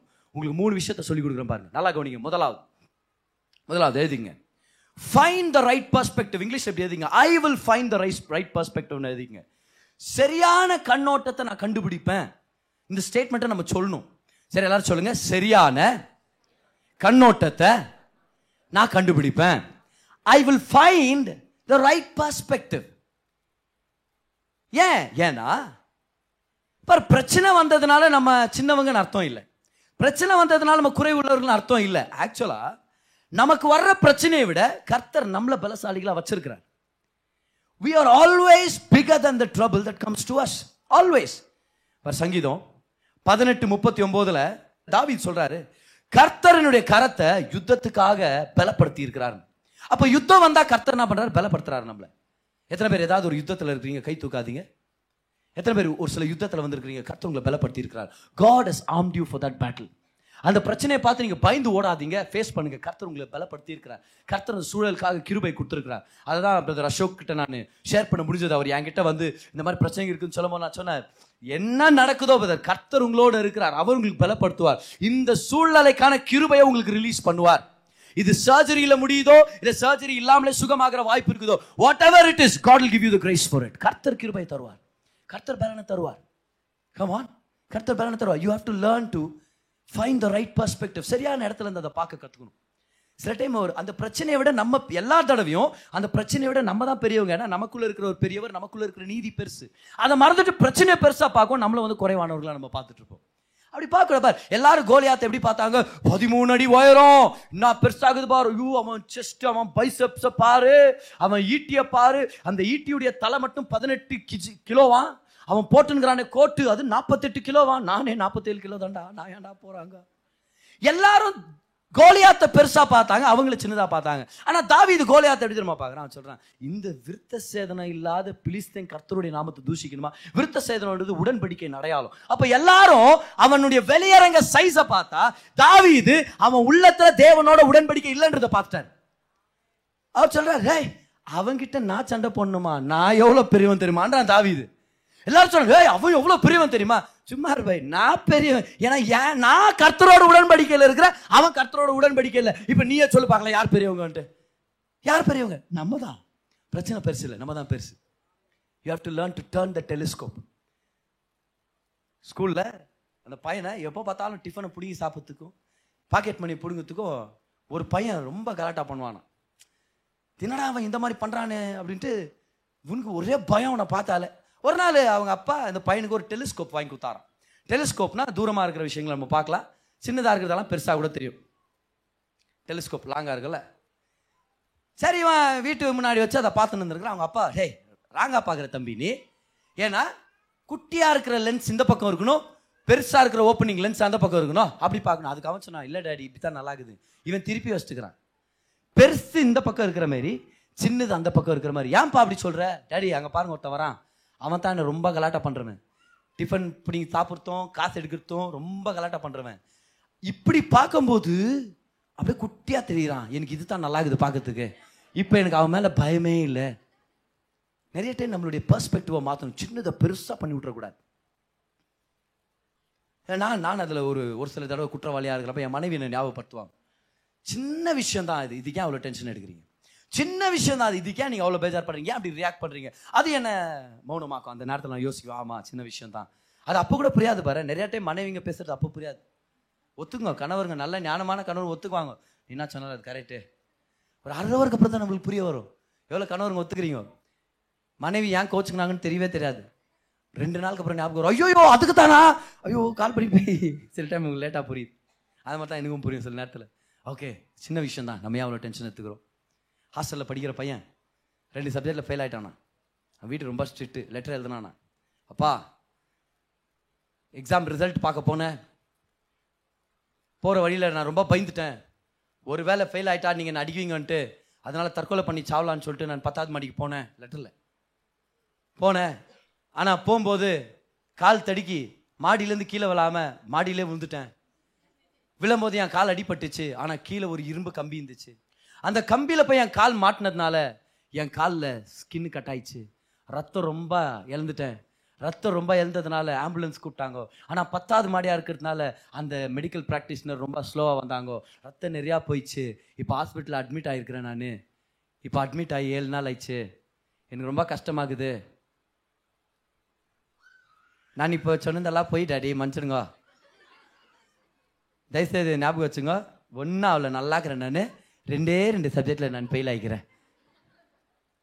அவங்க அப்பா யோசிச்சாரன், நல்ல வேலை இதெல்லாம் அவ்வளோப்பா, 2 சப்ஜெக்ட் ஃபெயில் தரேன், பரவாயில்ல விட்றா, படிச்சு பாஸ் ஆகிடலாம், விட்றா எவ்வளோ பரவாயில்ல விடு, நல்லா நல்லா பாதுகாப்பாக்குறேன், அது போதுங்க. பக்கத்தில் உங்களை பார்த்து சொல்லுங்கள், சரியான கண்ணோட்டத்தை உடையவர்களாக இருங்க. Get the right perspective, get the right perspective. 2வது ரகசியம் முக்கியமானது, முக்கியமானது. Get second secret, what do you do when you face storms in your life? Get a rema word from God. RHEAEMA rema na karthar pesum dirgha darshanamana vaarthai. Indha soolnalaikka karthar pesvar theriyuma, adha rema word. Rema na spoken word, adu Greek vaarthai. Get a rema word from God. Modalavathu, I will find the right perspective. Number 2, I will get a rema word. Rema word na eludhapatta vaarthai illa, எழுதப்பட்ட வார்த்தையை ஜெனரலாக நம்ம லோகோஸ்ன்னு சொல்லுவோம். லோகோஸ்ன்றது Greek வார்த்தை. ஆனால் தேவனுடைய சொல்லப்பட்ட வார்த்தை இருக்குது தெரியுமா, பேசப்பட்ட வார்த்தை. இந்த சூழ்நிலைக்கு பாரு, ஏதோ ஒரு சூழ்நிலையோடு இன்னைக்கு சர்ச்சுக்கு வந்திருக்கிறீங்க, இன்னைக்கு 1 மணி நேரம் அந்த பிரசங்கத்தில் ஏதாவது ஒரு ஸ்டேட்மெண்ட்டாவது உங்களுக்கு அது இருக்கும். அது என்ன தெரியுமா, அதான் ரேமா, அதான் ஸ்போக்கன் வேர்ட். இது கர்த்தர் எனக்காக பேசினார். சில டைம் நீங்கள் அதை இன்னொருத்தர் கேட்டு பாருங்க, அவங்கள்ட்ட கர்த்தர் வேற ஏதோ பேசியிருப்பார், உங்களுக்கு பார்த்தா வேற வார்த்தை கிடைச்சிருக்கும். ஒரே பிரசங்கம் அர்த்தம் பாருங்க, ஒருத்தர் காதில் வந்து ஒன்று நான் சொல்ல வந்துங்கிறேன் நான் இல்ல, ஒரே பிரசங்கம். நான் ஆவியானவர் என்ன பண்றாரு, இந்த வார்த்தையை எடுத்து உங்களுக்கு ஒரு ரேமா வேர்டு கொடுக்குறாரு, ஒரு ரேமா வார்த்தையை கொடுக்குறாரு. புயல் அதிகமாகும் போது புயலின் சத்தத்துக்கு செவி சாய்க்காம கர்த்தருடைய சத்தத்துக்கு செவி சாய்ச்சி சொல்லுங்க, ஆண்டவரே இந்த சூழலுக்காக எனக்கு ஒரு வார்த்தையை கொடுங்க. இன்னைக்கு டெஸ்டிமனி கூட எவ்வளோ முக்கியமான ஒரு ஷேரிங்கா இருந்துச்சு இல்லையா, பிரதர் அசோக் சொன்னார் இல்லையா, அவர் போய் ஜெபம் பண்ணும்போது கர்த்தர் வார்த்தையை கொடுக்குறாரு. கர்த்தர் சொல்றாரு, நீ தைரியமா போய் பேசு, இல்ல இதை போய் சொன்னா வேலையை விட்டு என்ன தூக்கிடுவாங்க, அதுதான் பாசிபிலிட்டி. ஆனா அவர் ஒரு வசனத்தை படிக்கிறார், யோசுவா 1:9, நீ தைரியமாறு, திடன் கொண்டு தைரியமாறு, பி போல்ட் அண்ட் கரேஜஸ். இவர் போய் பேசுறாரு, கர்த்தர் அவருடைய மனசுல ஒரு தயவை ஏற்படுத்தி ரெடியா வச்சிருக்கிறார். என்ன அருமையான தேவன் பாருங்க. What do you do when you go through a storm? Get a word from God. சொல்லுங்க, ஆண்டவரே இந்த சூழ்நிலைக்காக என்கிட்ட ஒரு வார்த்தை பேசுங்க ஆண்டவரே அப்படின்ட்டு படுத்து தூங்கிட வேண்டாம். நல்லா ஏதாவது பைபிள் எடுத்து படிங்க, பிரசங்கத்தை கேளுங்க, ஏதாவது ப்ரேயர் மீட்டிங் நடக்குதான்னு விசாரிச்சு பாருங்க, லைஃப் குரூப் நடக்குதா, சர்வீஸ் நடக்குதா, வந்து கலந்துங்க. சொல்லுங்க, ஆண்டவரே என்னோட பேசுங்க, இந்த சூழ்நிலைக்காக என்கிட்ட ஒரு வார்த்தையை பேசுங்க. ஏன்னா ஒரு நாள் செருபாபேல் அப்படின்ற ஒரு கவர்னரை தேவன் நியமிக்கிறார். ஏன்? சாலமோனுடைய தேவாலயத்தை இடிச்சுட்டாங்க, இப்ப 70 வருஷம் ஆயிடுச்சு, புது தேவாலயத்தை கட்டு, செருபாபேல் நீ தான் கட்டணும் அப்படின்ட்டார். இவரும் கட்ட ஆரம்பிக்கிறார். சப்ளை வருது, எல்லாம் ஆல பிளாக், செங்கல், இதெல்லாம் மெட்டீரியல் எல்லாம் வருது. ஆனா நடுவுல ஒரு சில பேர் இவங்க பிரச்சனை பண்ணிடுறாங்க. இவங்களை பத்தி தப்பு தப்பா ராஜா கிட்ட சொல்லி, ராஜா இவங்க மேல தயவு இல்லாம இருக்கிற மாதிரி சப்ளையை கட் பண்ணி விட்டுறாங்க. இப்போ தேவாலயத்தை கட்டுறதுக்கு பொருட்கள் இல்லை, மரங்கள் இல்லை, அதான் அந்த சிமெண்ட் மெட்டீரியல் இது எதுவுமே இல்லை. 1 வருஷம் 2 வருஷம் இல்லை, 18 வருஷம், கிட்டத்தட்ட 18 வருஷம் இஸ்ரவேல் ஜனங்க அந்த தேவாலயத்தை கட்ட முடியல. யார் கவர்னர்? செருபாபேல். சோர்ந்து போயிட்டார். கர்த்தர் ஆரம்பிச்சதை முடிக்க முடியலையா? நான் ஆண்டவருக்கு, ஆண்டவர் என் மேல ஒரு அழைப்பு வச்சிருந்தாரு, என்னால செய்ய முடியாம போயிருச்சா? எப்பெல்லாம் புயல் அதிகமாகுதோ கர்த்தர் உங்களோட பேசணும்னு விருப்பப்படுறாரு, மறந்துடாதீங்க. God will give you a word. அதே போல கர்த்தர் 2 தீர்க்கதரிசிகளை எழுப்பினார். ஒருத்தர் பேர் ஹகாய், இன்னொருத்தர் பேர் ஜெக்கராயா. இந்த 2 தீர்க்கதரிசிகளுடைய புத்தகங்கள் நம்மளுக்கு ரெக்கார்ட் ஆயிருக்குது. அந்த கான்டெக்ட் தான். இவங்க 2 பேர் மூலமா கர்த்தர் இந்த செருபாபேலை ஊக்குவிக்கிறார். பாருங்க, சகரியா 4ஆம் அதிகாரம் 6ஆம் வசனத்துல அவர் எப்படி என்கரேஜ் பண்றாரு பாருங்களேன். அப்பொழுது அவர், செருபாபேலுக்கு சொல்லப்படுகிற கர்த்தருடைய வார்த்தை என்னவென்றால், புயல் வருதா, பலவீனம் வருதா, get a word from God. கர்த்தரிடத்துல வார்த்தை பெற்றுக்கொள்வேன். எல்லாரும் சொல்லுங்க, சரியான கண்ணோட்டத்தை பிடிப்பேன், கர்த்தரிடத்திலிருந்து வார்த்தை பெற்றுக்கொள்வேன். Get a word from God. ஒரு வார்த்தை சொல்லுகிறது என்னவென்றால், அவர் சொல்றாரு, பலத்தினாலும் அல்ல, சொல்லுங்க சொல்லுங்க, பராக்கிரமத்தினாலும் அல்ல, என்னுடைய ஆவினாலே ஆகும் என்று சேனைகளின் கர்த்தர் சொல்லுகிறார். 7ஆம் வசனம் பாருங்க. பெரிய பர்வதமே, நீ எம்மாத்திரம் செருபாபேலுக்கு முன்பாக நீ சமபூமி ஆவாய், தலைக்கல்லை அவன் கொண்டு வருவான். தலைக்கல்னா என்னது? அதுதான் பில்டிங்ல கடைசியா வைக்கிற ஸ்டோனு. அப்படின்னா அர்த்தம், செருபாபேலை வச்சுதான் ஆரம்பிச்சேன், செருபாபேலை வச்சுதான் முடிக்க போறேன், நான் சொன்ன வார்த்தை நிறைவேற போகுது. மகா பர்வதமே, பிரச்சனையே, புயலே, பெருமழையே, பெருவெள்ளமே, காற்றே, உனக்கு என்ன அதிகாரம், உனக்கு என்ன தைரியம், ஏன் பிள்ளை முன்னாடி நீ ஒண்ணுமே இல்ல? கர்த்தர் பேசுறார் நமக்காக. ஹல்லேலூயா, கவான். என்னாச்சு தெரியுமா? கர்த்தருடைய வார்த்தை கேட்ட மாதிரியே செருபாபேல் தேவாலயத்தை கட்டி முடிக்கிறார். மகிமையான நாள், கர்த்தர் ஆசீர்வதிக்கிறார். இது உங்க வாழ்க்கையில் நடக்கும், இது உங்க வாழ்க்கையில் நடக்கும். எத்தனை பேர் பெற்றுக்கொண்டு இருக்கிறீங்க இன்னைக்கு? இது உங்க வாழ்க்கையில் நடக்கும். 18 வருஷமா நடக்கல பதர், ஒரு டிலே ஆயிடுச்சு பதர், பிசினஸ் டிலே ஆயிடுச்சு, ஒரு ட்ரிப் டிலே ஆயிடுச்சு, திருமணம் டிலே ஆயிடுச்சு, கடன்ல இருந்து வெளியே வருது டிலே ஆயிடுச்சு, வியாதியில இருந்து சுகமாகிறது டிலே ஆயிடுச்சு, போராட்டங்கள், பிரச்சனைகள் பெருமாறா பதர். கவலைப்படாதீங்க, கர்த்தருடைய ஒரு வார்த்தை உங்க வாழ்க்கையை மாத்திர முடியும். Get a word from God. அதுக்காக தான் சர்ச்சுக்கு வரோம், அதுக்காக தான் சர்ச்சுக்கு வரோம், அதனால தான் பைபிள் படிக்கிறோம். எதுக்காக? இந்த சூழ்நிலைக்காக தேவன் என்னிடத்துல ஒரு வார்த்தையை பேசுங்க. ரெமா வேர்ட். என்ன வேர்ட் அது? Rhema word. Rhema word, rhema word. கர்த்தர் நம்மளுக்கு தருவார், கர்த்தர் நம்மளை பலப்படுத்துவார். இதுதான் நம்மளுடைய தேவன். இப்போ போன மாதம் நானும் என்னுடைய மனைவியும் ஒரு கடினமான சுச்சுவேஷனில் இருந்தோம். ரொம்ப டஃப்பான சுச்சுவேஷன். இது குடும்பத்தை பாதிக்கிற விஷயம். ரொம்பவே மனசு கஷ்டமாக இருந்துச்சு. ஒரு சில ஸ்ட்ராங்கான தீர்மானங்கள் நாங்கள் எடுக்கணுமா இருந்துச்சு. இதில் ரிஸ்க் என்னன்னா, நிறைய பேர் எங்களை தப்பாக புரிஞ்சுக்கிற ரிஸ்க் இருக்குது. ஆனால் அந்த தீர்மானத்தை என்னுடைய பாஸ்டர் போய் நான் மீட் பண்ணேன். ஒரு சில சூழ்நிலைகளை எக்ஸ்பிளைன் பண்ணேன். ரொம்ப கஷ்டமாக இருக்குது, இது வரைக்கும் என் வாழ்க்கை இந்த மாதிரி பிரச்சனை வந்ததில்லைன்னு சொல்லி நான் பாஸ்டர்கிட்ட சொல்கிறேன். பாஸ்டர் என்கரேஜ் பண்ணுறாரு, வார்த்தை கொடுக்குறாரு, ஒரு சில இன்ஸ்ட்ரக்ஷன்ஸ் கொடுக்குறாரு. எனக்கு ஒரு பாஸ்டர் இருக்கிறார், நான் சந்தோஷப்படுறேன். அப்போ கேட்குறேன், நானும் என் மனைவி ரொம்ப பாதிக்கப்பட்டோம், ரொம்ப மனசு உடஞ்சிட்டோம். இது ஏன்னா இந்த மாதிரி ஒரு விஷயத்தை எங்கள் வாழ்க்கையில் அனுபவிச்சதே இல்லை. லாஸ்ட் மந்த் தினமும் தூங்குறதே கஷ்டமாயிருச்சு. காலையில் எந்திரிக்கும் போதே அந்த அந்த அந்த துக்கத்தோட, அந்த மன உடஞ்சி போன அந்த அனுபவத்திலே நாங்கள் எந்திரிக்கமா இருந்துச்சு. பாரு, சரியான தீர்மானத்தை எடுத்துட்டோம். ஆனால் ரைட் டிசிஷன், ஒரு சில க்ளோஸ் ஆனவங்களுக்கு மட்டும் தெரியுது என்ன சூழ்நிலை அப்படின்னு சொல்லி. ஆனால் right decision, you have to stand for what is right. ஜனங்களை பிரியப்படுத்துறதுக்காக கர்த்தர் நம்மளை அழைக்கல, எது சரியோ அதை செய்யணும், கர்த்தர் நம்மளை காப்பாற்றுவார். உங்கள் டெஸ்டிமோனியில் நம்ம கற்றுக்கிட்டோம், எது நேர்மையோ எது கரெக்டோ அதில் நாங்கள் நிற்கிறோம். கைண்டாக இருக்கலாம், தாழ்மையாக இருக்கலாம், ஆனால் சரியானதை செய்யலாம். ரூடாக இருக்க தேவையில்ல, கத்தி கூச்சல் போட்டு நம்ம நீதியை நம்மளே காமிச்சுக்கணும்னு அவசியம் இல்லை. ஆனால் குவாய்ட்டாக, ஞானமாக, தாழ்மையாக செய்ய வேண்டியதை சரியாக நம்ம செய்யணும். இல்லை, இதுதான் நம்ம கற்றுக்கிட்டோம், இதை நம்ம செஞ்சோம். ஆனால் அன்னைக்கு ஒரு நாள் அந்த நைட்டு ரொம்ப மனசு கஷ்டமாக இருந்துச்சு. ஸோ சங்கீதா அன்னைக்கு தூங்குறதுக்கு முன்னாடி கிட்டத்தட்ட 12 மணி 12:15, அப்போது சங்கீதா சொல்கிறாங்க, நம்ம ப்ரேயர் பண்ணலாம், கொஞ்சம் நேரம் நம்ம ப்ரேயர் பண்ணலாம். வழக்கமாக ஜெபம் பண்ணுறத விட இந்த டைம் கொஞ்சம் அதிகமாக நம்ம ஜெபம் பண்ணலாம். பண்ண பிள்ளைங்க தூங்கிட்டாங்க, நானும் சங்கீதாவும் ஜெபம் பண்ணிட்டு இருக்கிறோம். முதல்ல நான் ஜெபம் பண்ணுறேன், அப்புறம் மனைவி ஜெபம் பண்ணுறாங்க. ஜெபம் பண்ணும்போது நான் சொல்கிறேன், ஆண்டவரே உன் நீதியை நான் பட்ட பகலாக காமிப்பேன்னு நீங்கள் சொல்லியிருக்கிறீங்க. நான் நீதிமானா இல்லையான்னு நீங்கள் காமிங்க ஆண்டவரே. நான் செஞ்சது கரெக்டாக இல்லை, நீங்கள் காமிங்க. நானே என்னை காப்பாற்றிக்க போகிறதில்ல, நாங்களே எங்களை காப்பாற்றிக்க போகிறதில்ல, எங்களுக்காக நீங்கள் பேசுங்க ஆண்டவரே. நாங்கள் செஞ்சது கரெக்டாக என்னன்னு உங்களுக்கு தெரியும், சரியான ஒரு அறிவுரைகளை எடுத்து தான் நாங்கள் செஞ்சுருக்கிறோம், எது கரெக்டோ அதை நாங்கள் செஞ்சுருக்கிறோம், இப்போ நீங்கள் எங்களை காப்பாற்றுங்க. ஆனால் நான் ஜெபத்தில் சொன்ன ஆண்டவரே எங்கள் நீதி என்ன நீங்கள் காமிங்க, எங்கள் நீதியை காமிங்க அப்படின்ட்டு ஒரு 12:30 நல்லா ஜெபம் பட்டு அப்புறம் தூங்கிட்டோம். அடுத்த நாள் காலையில் எழுந்திருக்கிறேன், நைட் 1 மணிக்கு ஒரு தம்பி எனக்கு மெசேஜ் பண்ணியிருக்கிறார். 1 மணிக்கு அந்த தம்பி மெசேஜ் பண்ணி சொல்கிறாரு, அண்ணா உங்களுக்காக நான் ஜெபம் பண்ணிட்டு இருந்தேன், இந்த வசனத்தை உங்களுக்கு அனுப்பணும்னு தோணுச்சு, வசனத்தை படிக்கிறேன். ஏசாயா 41:10. பயப்படாத, நான் உன் துணையில இருக்கிறேன், திகையாத, நான் உன் கர்த்தர், என்னுடைய நீதியின் வலக்கரத்தினால் உன்னை நான் தாங்கி நிறுத்துவேன். நான் சொல்லுகிறேன் ஆண்டவரே எங்க நீதியை வெளிப்படுத்த, எங்க நீதியை வெளிப்படுத்த, அதுவும் வசனம் தான். ஆனா ஆண்டவர் சொல்றாரு அதோட பெருசா உன் கொடுக்குறேன், நான் என் நீதினால் உன்னை தாங்கி நிறுத்துவேன், எதை பத்தி கவலைப்படாத. அப்ப ஆண்டவர் சொல்ல, நான் உன் சகாயர், நானே உன் சகாயர், நான் உனக்கு சகாயம் பண்றேன், நான் உனக்கு சகாயம் பண்றேன். அந்த வசனத்தை சங்கீதா ஒரு பெரிய ஷீட்ல எழுதி அதை நல்லா டெக்கரேட் பண்ணி, பெண்களால் மட்டும் தான் அப்படியெல்லாம் முடியும், அதை டெக்கரேட் பண்ணி எங்க பெட்ரூம்ல ஒட்ட வச்சிருக்கிறார். அந்த பக்கம் போகும்போதெல்லாம் கர்த்தர் எனக்கு சகாயம் பண்றேன்னு சொல்லிட்டார். இன்னைக்கு நாங்க போய் யார்ட்டு போராட தேவையில்ல, பெரிய புயல் இந்த மாதிரி சந்திச்சதே இல்லை என் வாழ்க்கையில் அந்த மாதிரி. ஆனா கர்த்தருடைய வார்த்தை ஒண்ணு கட்டி எழுப்பிடுச்சு. இன்னைக்கு அதுல இருந்து கர்த்தர் எங்களை மீட்டுக்கு வெளியே கொண்டு வந்திருக்கிறார். அந்த கசப்பின் எண்ணங்கள், அந்த மனசு உடைஞ்சு போன அந்த வேதனையின் எண்ணங்கள் கர்த்தர் வெளியே கொண்டு வந்திருக்கிறார். இன்னைக்கு நல்லா ஊழியம் செய்ய முடியுது. What do you do when you go through a storm? Get a word from God. Get a rhema word from God. சொல்லப்பட்ட வார்த்தை. மூணாவது ரகசியம் எழுதிங்க. புயல் வந்துச்சு, பெருவெல்லாம் வந்துச்சு, காத்து அடிச்சுன்னு டக்குன்னு அப்படியே விழுந்துடாதீங்க, டக்குன்னு அப்படியே விட்டு கொடுத்துறாதீங்க. இவ்வளவு நாள் கர்த்தரோட நடந்தீங்களே அந்த சரித்திரத்தை புரட்டி பாருங்க. Recount your history with God. சும்மாவா நம்ம இவ்வளவு தூரம் வந்திருக்கிறது?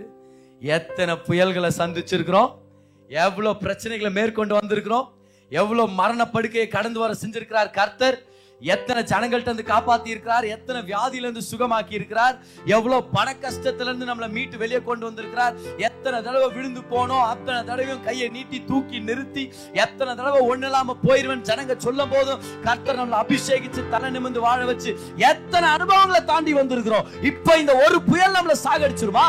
You got to go back to your history with God. Go back to your history with God. எத்தனை பேருக்கு ஒரு ஹிஸ்டரி இருக்குது, ஆண்டவரோட ஒரு சரித்திரம் இருக்குது? பிரதர் நான் இப்போ இல்ல பிரதர், பல நாட்களாக கர்த்தரை பார்த்திருக்கிறவங்க கை அசைச்சு காமிங்களேன். எவ்வளவு பேர், how many of you have a history with God? எத்தனை பேர் கர்த்தருடைய faithfulness பார்த்திருக்கீங்க இவ்வளவு வருஷம்? come on, கை அசைச்சு காமிங்க. எத்தனை பேர் ஞாபகம் இருக்குது தரித்திரத்திலிருந்து வெளியே வந்தது? எத்தனை பேருக்கு ஞாபகம் இருக்குது பண கஷ்டத்திலிருந்து வெளியே வந்தது? எத்தனை பேர் ஞாபகம் இருக்குது டாக்டர் சொல்லிட்டார் இனி இவன் மேல இவன் சுகமாக மாட்ட, கர்த்தர் வெளியே கொண்டு வந்தார்? if you have a history with God, go back to that history and say this storm is not going to defeat me. இவ்வளவு நாள் காப்பாத்தினார் கடவுள், இப்ப என்ன விட்டுவாரா? என்ன இப்ப நம்மள கைவிடுறதுக்காக இவ்வளவு தூரம் கூட்டிட்டு வரல. ஓ கமான், இவ்வளவு நாள் என்ன காப்பாத்தினார்னா இப்ப காப்பாத்துவார்ன்றது அதிக நிச்சயம். கமான், அவர் நம்மள கைவிடுறதாண்டா. 10 வருஷத்துக்கு முன்னாடி ஆக்சிடென்ட் ஆச்சு, அப்ப கை விட்டுக்கிறது. அவர் நம்மளுக்கு ஒரு வாழ்க்கை இல்ல அப்படின்றதுதான் உண்மையா இருந்துச்சுன்னா, ஏன் குழந்தையா இருக்கும் போது டாக்டர் வந்து பழைக்க மாட்டான்னு சொல்லும் போது ஏன் நம்ம உயிர் எடுக்கல? என்னத்துக்கு நம்மள சாவறதுக்கு விடல? ஒருவேளை இன்னைக்கு கர்த்தர் நம்மளை கைவிடுறதா இருந்தா ஏன் அன்னைக்கே கைவிடலன்னு கேட்க வர்றேன். அப்ப அன்னைக்கு கைவிடலன்னா இன்னைக்கும் கைவிட மாட்டாருன்னு அர்த்தம். ஏன்னா அவருடைய நோக்கங்கள் மாறுறதே இல்லை. He's been faithful. அவர் faithful-ஆ இருக்கிறார், அவர் உண்மை உள்ளவராக இருக்கிறார். நம்ம சர்ச்சுடைய ஹிஸ்டரி அதுதான். ஒரு நாள் ஜெபம் நடத்திட்டு இருக்கிறேன், அப்ப நான் மட்டும்தான், ஃபுல்லாக கேண்டில்கள்லாம் வச்சிருக்கிறேன். ஒரு ஒரு ஸ்கூல், அது அங்கன்வாடி ஸ்கூல், அந்த ஸ்கூலில் நடத்திட்டு இருக்கிறேன் நான். ப்ரேயர் நடக்குது சொடார்னு, உள்ள ஒரு 40 லேடிஸ் இருக்கிறாங்க, ஒரு 35 லேடிஸ் வந்து வெளியே ஓடுறாங்க ஜெபத்து நடுவில், பிரசங்கத்து நடுவில். எப்படி இருக்கும்? அப்படியே கவர்னிச்சு எல்லாம் ஓடுறாங்க. என்னான்னு பார்த்தா வெளியே ஒரு பெரிய சண்டை. அங்கே உள்ளே வந்துங்கிறவங்களோட ஹஸ்பண்டுங்க தான் அடிச்சுன்னுக்குது. ஏன்னா அங்கே ஃபுல் கேங்ஸ்டருங்க, ரவுடிசம்லாம் அதிகமாக இருக்கும் ஏரியாவில். அங்கே அடியை தட்டி அப்படியே போட்டு அப்படியே ப்ரேயரை ஸ்டாப் ஆச்சு. என்னான்னு பார்த்தா அவங்க பெரிய பெரிய கட்டைங்களெல்லாம் எடுத்துன்னு வந்து பெரிய சண்டை. அப்படியே ப்ரேயர் அப்படியே முடிஞ்சிச்சு. பாரு, நான் யோசிச்சேன், ஆண்டவரே ஜெபத்துக்காக கூப்பிட்டீங்க, இந்த மாதிரி ஆயிடுச்சு கதை, இப்போ என்ன பண்ணுறது? அடுத்த வாரம் வந்தேன், அதே இடத்துக்கு வரேன், அதே ஜனங்க நின்றுக்கிறாங்க அங்கே, அந்த ஆண்கள் நின்றுக்கிறாங்க. நான் போயிட்டு தசுரம்புதர் அப்படின்ட்டு போகிறேன். ஒருத்தர் சொல்கிறார், அங்கேருந்து பிரதருக்கு ஒரு வார்னிங் கொடுக்கணும் அப்படின்றாரு. நான் அப்படியே ஸ்மைல் பண்ண அப்படியே கதை தந்து உள்ளே போயிட்டேன். உள்ள நடந்துச்சு பிரச்சனை, இன்னும் நின்றுதாகிறோம். இன்னொரு நாள் பிரேயர் நடத்தி முடிச்சாச்சு. அப்போ கரண்ட் எல்லாம் ஃபிட் பண்ணிட்டேன், இப்போ கரண்ட் கேச்சிச்சு, லைட் எல்லாம் ஃபிட் பண்ணிட்டோம். ஒரு 35 பேர் உட்காந்துக்கிறேன். அந்த லேடிஸ் போனவங்க தான் வரல, அவங்க பிரேயருக்கே வரல, ரிட்டர்ன் வரல. அப்புறம் வேற இப்போ நல்ல நிறைய ஜனங்களாம் வந்துருக்குறாங்க. அப்புறம் வர்ஷிப் முடிஞ்சிச்சு, காணிக்கை எடுக்கிறோம். காணிக்கை எடுத்து முடிஞ்சாச்சு. ரெண்டு பேர் நிறைய சாராயம் குடிச்சிட்டு டைட்டாக வந்து முன்னாடி நிற்கிறாங்க. வந்து நின்றுட்டு, யார் உங்களுக்கு பர்மிஷன் கொடுத்தீங்க நத்தத்துக்கு? நீங்கள் இங்கே பேய் ஓட்டுறீங்க, பேய் வந்து என் வண்டியில் உட்காந்துக்குது நேற்று, காலி பண்ணி இப்போவே காலி பண்ணிட்டு இம்மீடியட்டாகவே எங்களெல்லாம் வெளியே துரத்தி, அவங்க அந்த ஏரியாவில் பெரிய ஆள் மாதிரி, எங்களை வெளியே துரத்தி லாக் பண்ணிட்டாங்க கதவை. அன்னைக்கு மெசேஜே இல்லை யாருக்கும். எல்லாரும் வீட்டுக்கு போங்க, நல்லா வீட்டுக்கு போய் அடுத்த வாரம் எங்கே நடத்துறது தெரியலையே. கோரமங்கலால் ஒரு பார்க் இருக்குது, அந்த பார்க்கு போயிட்டு அங்கே ஒரு நாங்கள் ஒரு 15-20 பேர் கேதர் ஆனோம். எல்லாம் உட்காந்து அன்றைக்கி அங்கே தான் ஆராதனை. அடுத்த வாரம் போகணும், திரும்பி இந்த ஏரியாவுக்கு நம்ம போகணும். அவங்க லாக் பண்ணும்போது சொல்லிட்டு போயிட்டாங்க, இன்னும் இந்த ஏரியாவிலே பார்க்கக்கூடாது அப்படின்ட்டாங்க. அவங்க பரவாயில்ல, அழைச்சது கர்த்தர் இல்லையா, அவர் வழி நடத்துவார். திரும்பி போகிறோம், நம்மளுக்கு ஏதாவது இடம் கிடைக்குமான்னு சொல்லி ஒரு குப்பை தொட்டியெல்லாம் க்ளீன் பண்ணுறோம். இங்கே சண்டே ஸ்கூல் நத்திடலாம், சின்ன பசங்களுக்கு பெரியவங்களுக்கு யாராவது பிலீவர் வீட்டில் நத்திடலாம், ப்ரேயரு விடக்கூடாது நம்ம அப்படின்னு நடந்துச்சு. வந்துச்சு புயல். நான் இன்னும் நின்றுதான் இருக்கிறேன். I'm still standing. We are still standing. We are still standing. ஒரு நாள் சண்டே ஸ்கூல் நடத்திட்டு இருக்கிறோம். 36th கிராஸ் கோட்ரஸ், புது புது கோட்ரஸ்லாம் கட்டியிருந்தாங்க அப்போ. ஆனால் கோட்ரஸ் கட்டுறதுக்கு முன்னாடி இது வெறும் ஷெட்டுங்க தான் இருந்துச்சு அப்போ. அங்கே சண்டே ஸ்கூல் நடத்தின்னு இருக்கிறோம். அசம்பிளி முடிஞ்சு கிளாஸாக பிரிக்கணும். கிளாஸாக பிரிக்கும் போது ஒரு பையன் போயிட்டு அங்கே அந்த கேண்டில் கோயில்னு ஒரு கோயிலுக்கு தாங்க, ரொம்ப ஃபேமஸான கோயில் அது கேண்டில் கோயில். அந்த கேண்டில் கோயிலில் அந்த மாதா கிபி கீழே வந்து வயருங்க, லைவ் வயருங்க ஓப்பன் ஆகுது. நம்ம பிரதர் கூட்டின்னு போயிட்டு, வாங்கடா எல்லாம் இங்கே தான் ப்ரேயர் நடத்த போகிறேன், எல்லாரும் உட்கார வச்சு. அதில் ஒரு பையன் லைவ் வயரை கையில் எடுத்துட்டு கத்தின்னு வந்துக்கிறான். அடோ பாவமே, யாரோ ஒருத்தர் உள்ள ப்ரேயர் நடத்தும் போது நாங்கள் வந்து தவளையில் தான், நம்மளது ட்ரம்ஸு தவளை, காலி தவளை, தண்ணியோட இருந்தால் சத்தம் வராதுனால ஞாபகம் வச்சுருந்தது, அதெல்லாம் ரொம்ப டெக்னிக் யூஸ் பண்ணுறோம். ஸோ காலி குடம், அந்த குடத்தை எடுத்துகிட்டு வந்து கொடுத்தான். போதார் என்னத்துக்கு எடுத்துகிட்டு வந்தானே தெரில. அவன் போய் அவன் எடுத்துகிட்டு வந்து கொடுக்க, இவர் எடுத்து ஓங்கி அவனே ஒரு அடி அடிக்க, அவன் கையை விட, ஜோய் நல்ல வேறடா அப்படிதான் கையை வைக்காதீங்களா. ஆனால் அன்னைக்கு அந்த பிள்ளைக்கு ஏதாவது ஆயிருந்தா நம்ம மினிஸ்ட்ரி இல்லாமல் போயிருந்துருப்போம், இல்லாமல் போயிருந்துருக்கோம், ஜெயிலில் இருந்திருப்போம். ஏன் வந்து பர்மிஷன் இல்லாமல் நடத்தினா, அப்போ சர்ச்செல்லாம் ரெஜிஸ்டர் ஆகலை, நடத்தி பிள்ளையை கொண்டுட்டான், எப்படி இருந்திருக்கோம். ஆனா கர்த்தர் விடல. வந்துச்சு பிரச்சனை, வந்துச்சு போராட்டம், ஆனா இன்னும் நின்றுதான் இருக்கிறோம். அவரை போன வருஷம் அந்த பையன் மெசேஜ் பண்றான், பிரதர் அவாரியுன்றான், டேய் சச்சின் நல்லா இருக்கிறாடா, தயவு செய்து நல்லா இருறான்ற, நல்லா தயவு செய்து நல்லா இரு. யாராவது சொல்லுங்க பார்க்கலாம், இன்னும் நின்றுதான் இருக்கிறோம் சொல்லுங்க பார்க்கலாம், இன்னும் நின்றுதான் இருக்கிறோம். 2015 மே மாசம் பிரேயர் நடத்திட்டு இருக்கிறோம். கிட்டத்தட்ட 150 பேர் நம்மளுடைய ஹாலில். ஸ்பெஷல் மீட்டிங் வேற. நான் பிரீச் பண்ணிட்டு இருக்கிறேன். நம்ம மேல தவறான குற்றச்சாட்டுகளை எழுப்பி, தவறான அக்யூசேஷன்ஸ். அப்படின்னா இந்த மாதிரி போதை மருந்து கடத்துறாங்க, விபச்சார விடுதி நடத்துறாங்க, இந்த மாதிரி எல்லாம் பயங்கர பொல்லாத விஷயங்களெல்லாம் யோசிச்சு கூட பார்க்க முடியல. பைத்தியக்காரத்தனமா இந்த மாதிரி எல்லாம் நம்ம கம்ப்ளைண்ட் கொடுத்து, நான் பிரேயர் நடத்திட்டு இருக்கும் போதே கிரைம் போலீஸ் உள்ள வந்துட்டாங்க. நான் பிரீச்சிங் ஸ்டார்ட் பண்றேன், கிரைம் போலீஸ் உள்ள வந்துட்டாங்க. இங்க நிறைய பேர் இருக்கிறீங்க, அன்னைக்கு இருந்தவங்க உள்ள வந்துட்டாங்க. அப்படியே வீடியோ எடுக்கிறாங்க. எனக்கு ஒரு நோட் வருது, இன்னும் 2 minutesல நீங்கள் இந்த இடத்த காலி பண்ணலாம், இல்லை டீ சார்ஜ் பண்ணி எல்லாரும் நாங்கள் துரத்த வேண்டியதாக இருக்கும். நான் அவங்கள்ட்ட சொன்னேன், 2 minutes சரிங்க, இன்னொரு 2 minutes தாங்க வந்துட்டு. அப்படியே பிரசங்கத்தை சின்னதாக முடிச்சு ஒரு ப்ரேயர் பண்ணி அனுப்பிட்டு, எல்லாரும் வீட்டுக்கு போங்க, அடுத்த வாரம் ப்ரேயர் எங்கே நடக்கும்னு சொல்கிறேன். போயிட்டு நான் சர்க்கிள் இன்ஸ்பெக்டரை மீட் பண்ணுறேன். அவர் சொல்கிறாரு, உன் மேலே பெரிய பெரிய குற்றச்சாட்டு எழுப்பிட்டு இருக்கிறாங்க, உன்னை ஏரியாலே பேன் பண்ணிட்டுக்கிறேன், ஏன்னா நான் உன்னை எல்லாத்துலேயும் பார்க்குறேன். அவர் சொல்கிறார், உன்னை நான் தெருவில் பார்க்குறேன், அந்த சந்தில் பார்க்குறேன், இந்த சந்தில் பார்க்குறேன், எங்கே போத்தாலும் நீ நத்தி நேர்கிற ப்ரேயருங்க, உன்னை நான் கம்ப்ளீட்டாக பேன் பண்ணுறேன். நம்ம ஆடுகடி ஸ்டேஷன் இருக்கிற ஃபுல் சர்க்கிள்லேயே இருக்கவே கூடாது. அடிச்சு புயல், அடிச்சிச்சு பெருமழை, காத்து அடிச்சிச்சு. ஆனால் இன்னும் we are still standing. We are still standing strong. Hallelujah. 2020 ஜனவரி மாதத்துல மெத்தடிஸ்ட் சர்ச் நல்ல ரொம்ப கிருபையா இருந்தாங்க நம்ம மேல. ஆனா சொல்லிட்டாங்க இடத்தை காலி பண்ணுங்கன்னு. மார்ச் மாதத்துல இருந்து அக்டோபர் மாதத்து வரைக்கும் நம்மளுக்கு சர்ச்சே இல்ல. ஆனா நம்ம சர்ச் வளர்ந்துச்சு, உங்களுக்கு தெரியுமா?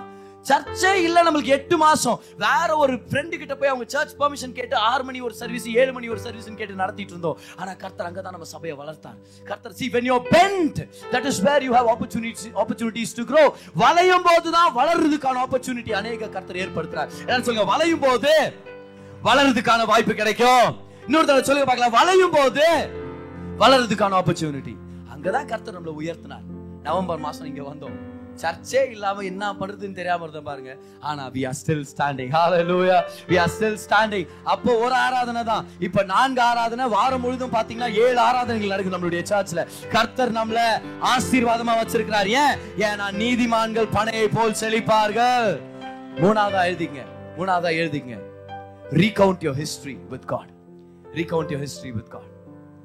இன்னைக்கு எல்லாருக்கும் பிரச்சனை, எங்களுக்கும் பிரச்சனை, அவங்களுக்கும் பிரச்சனை.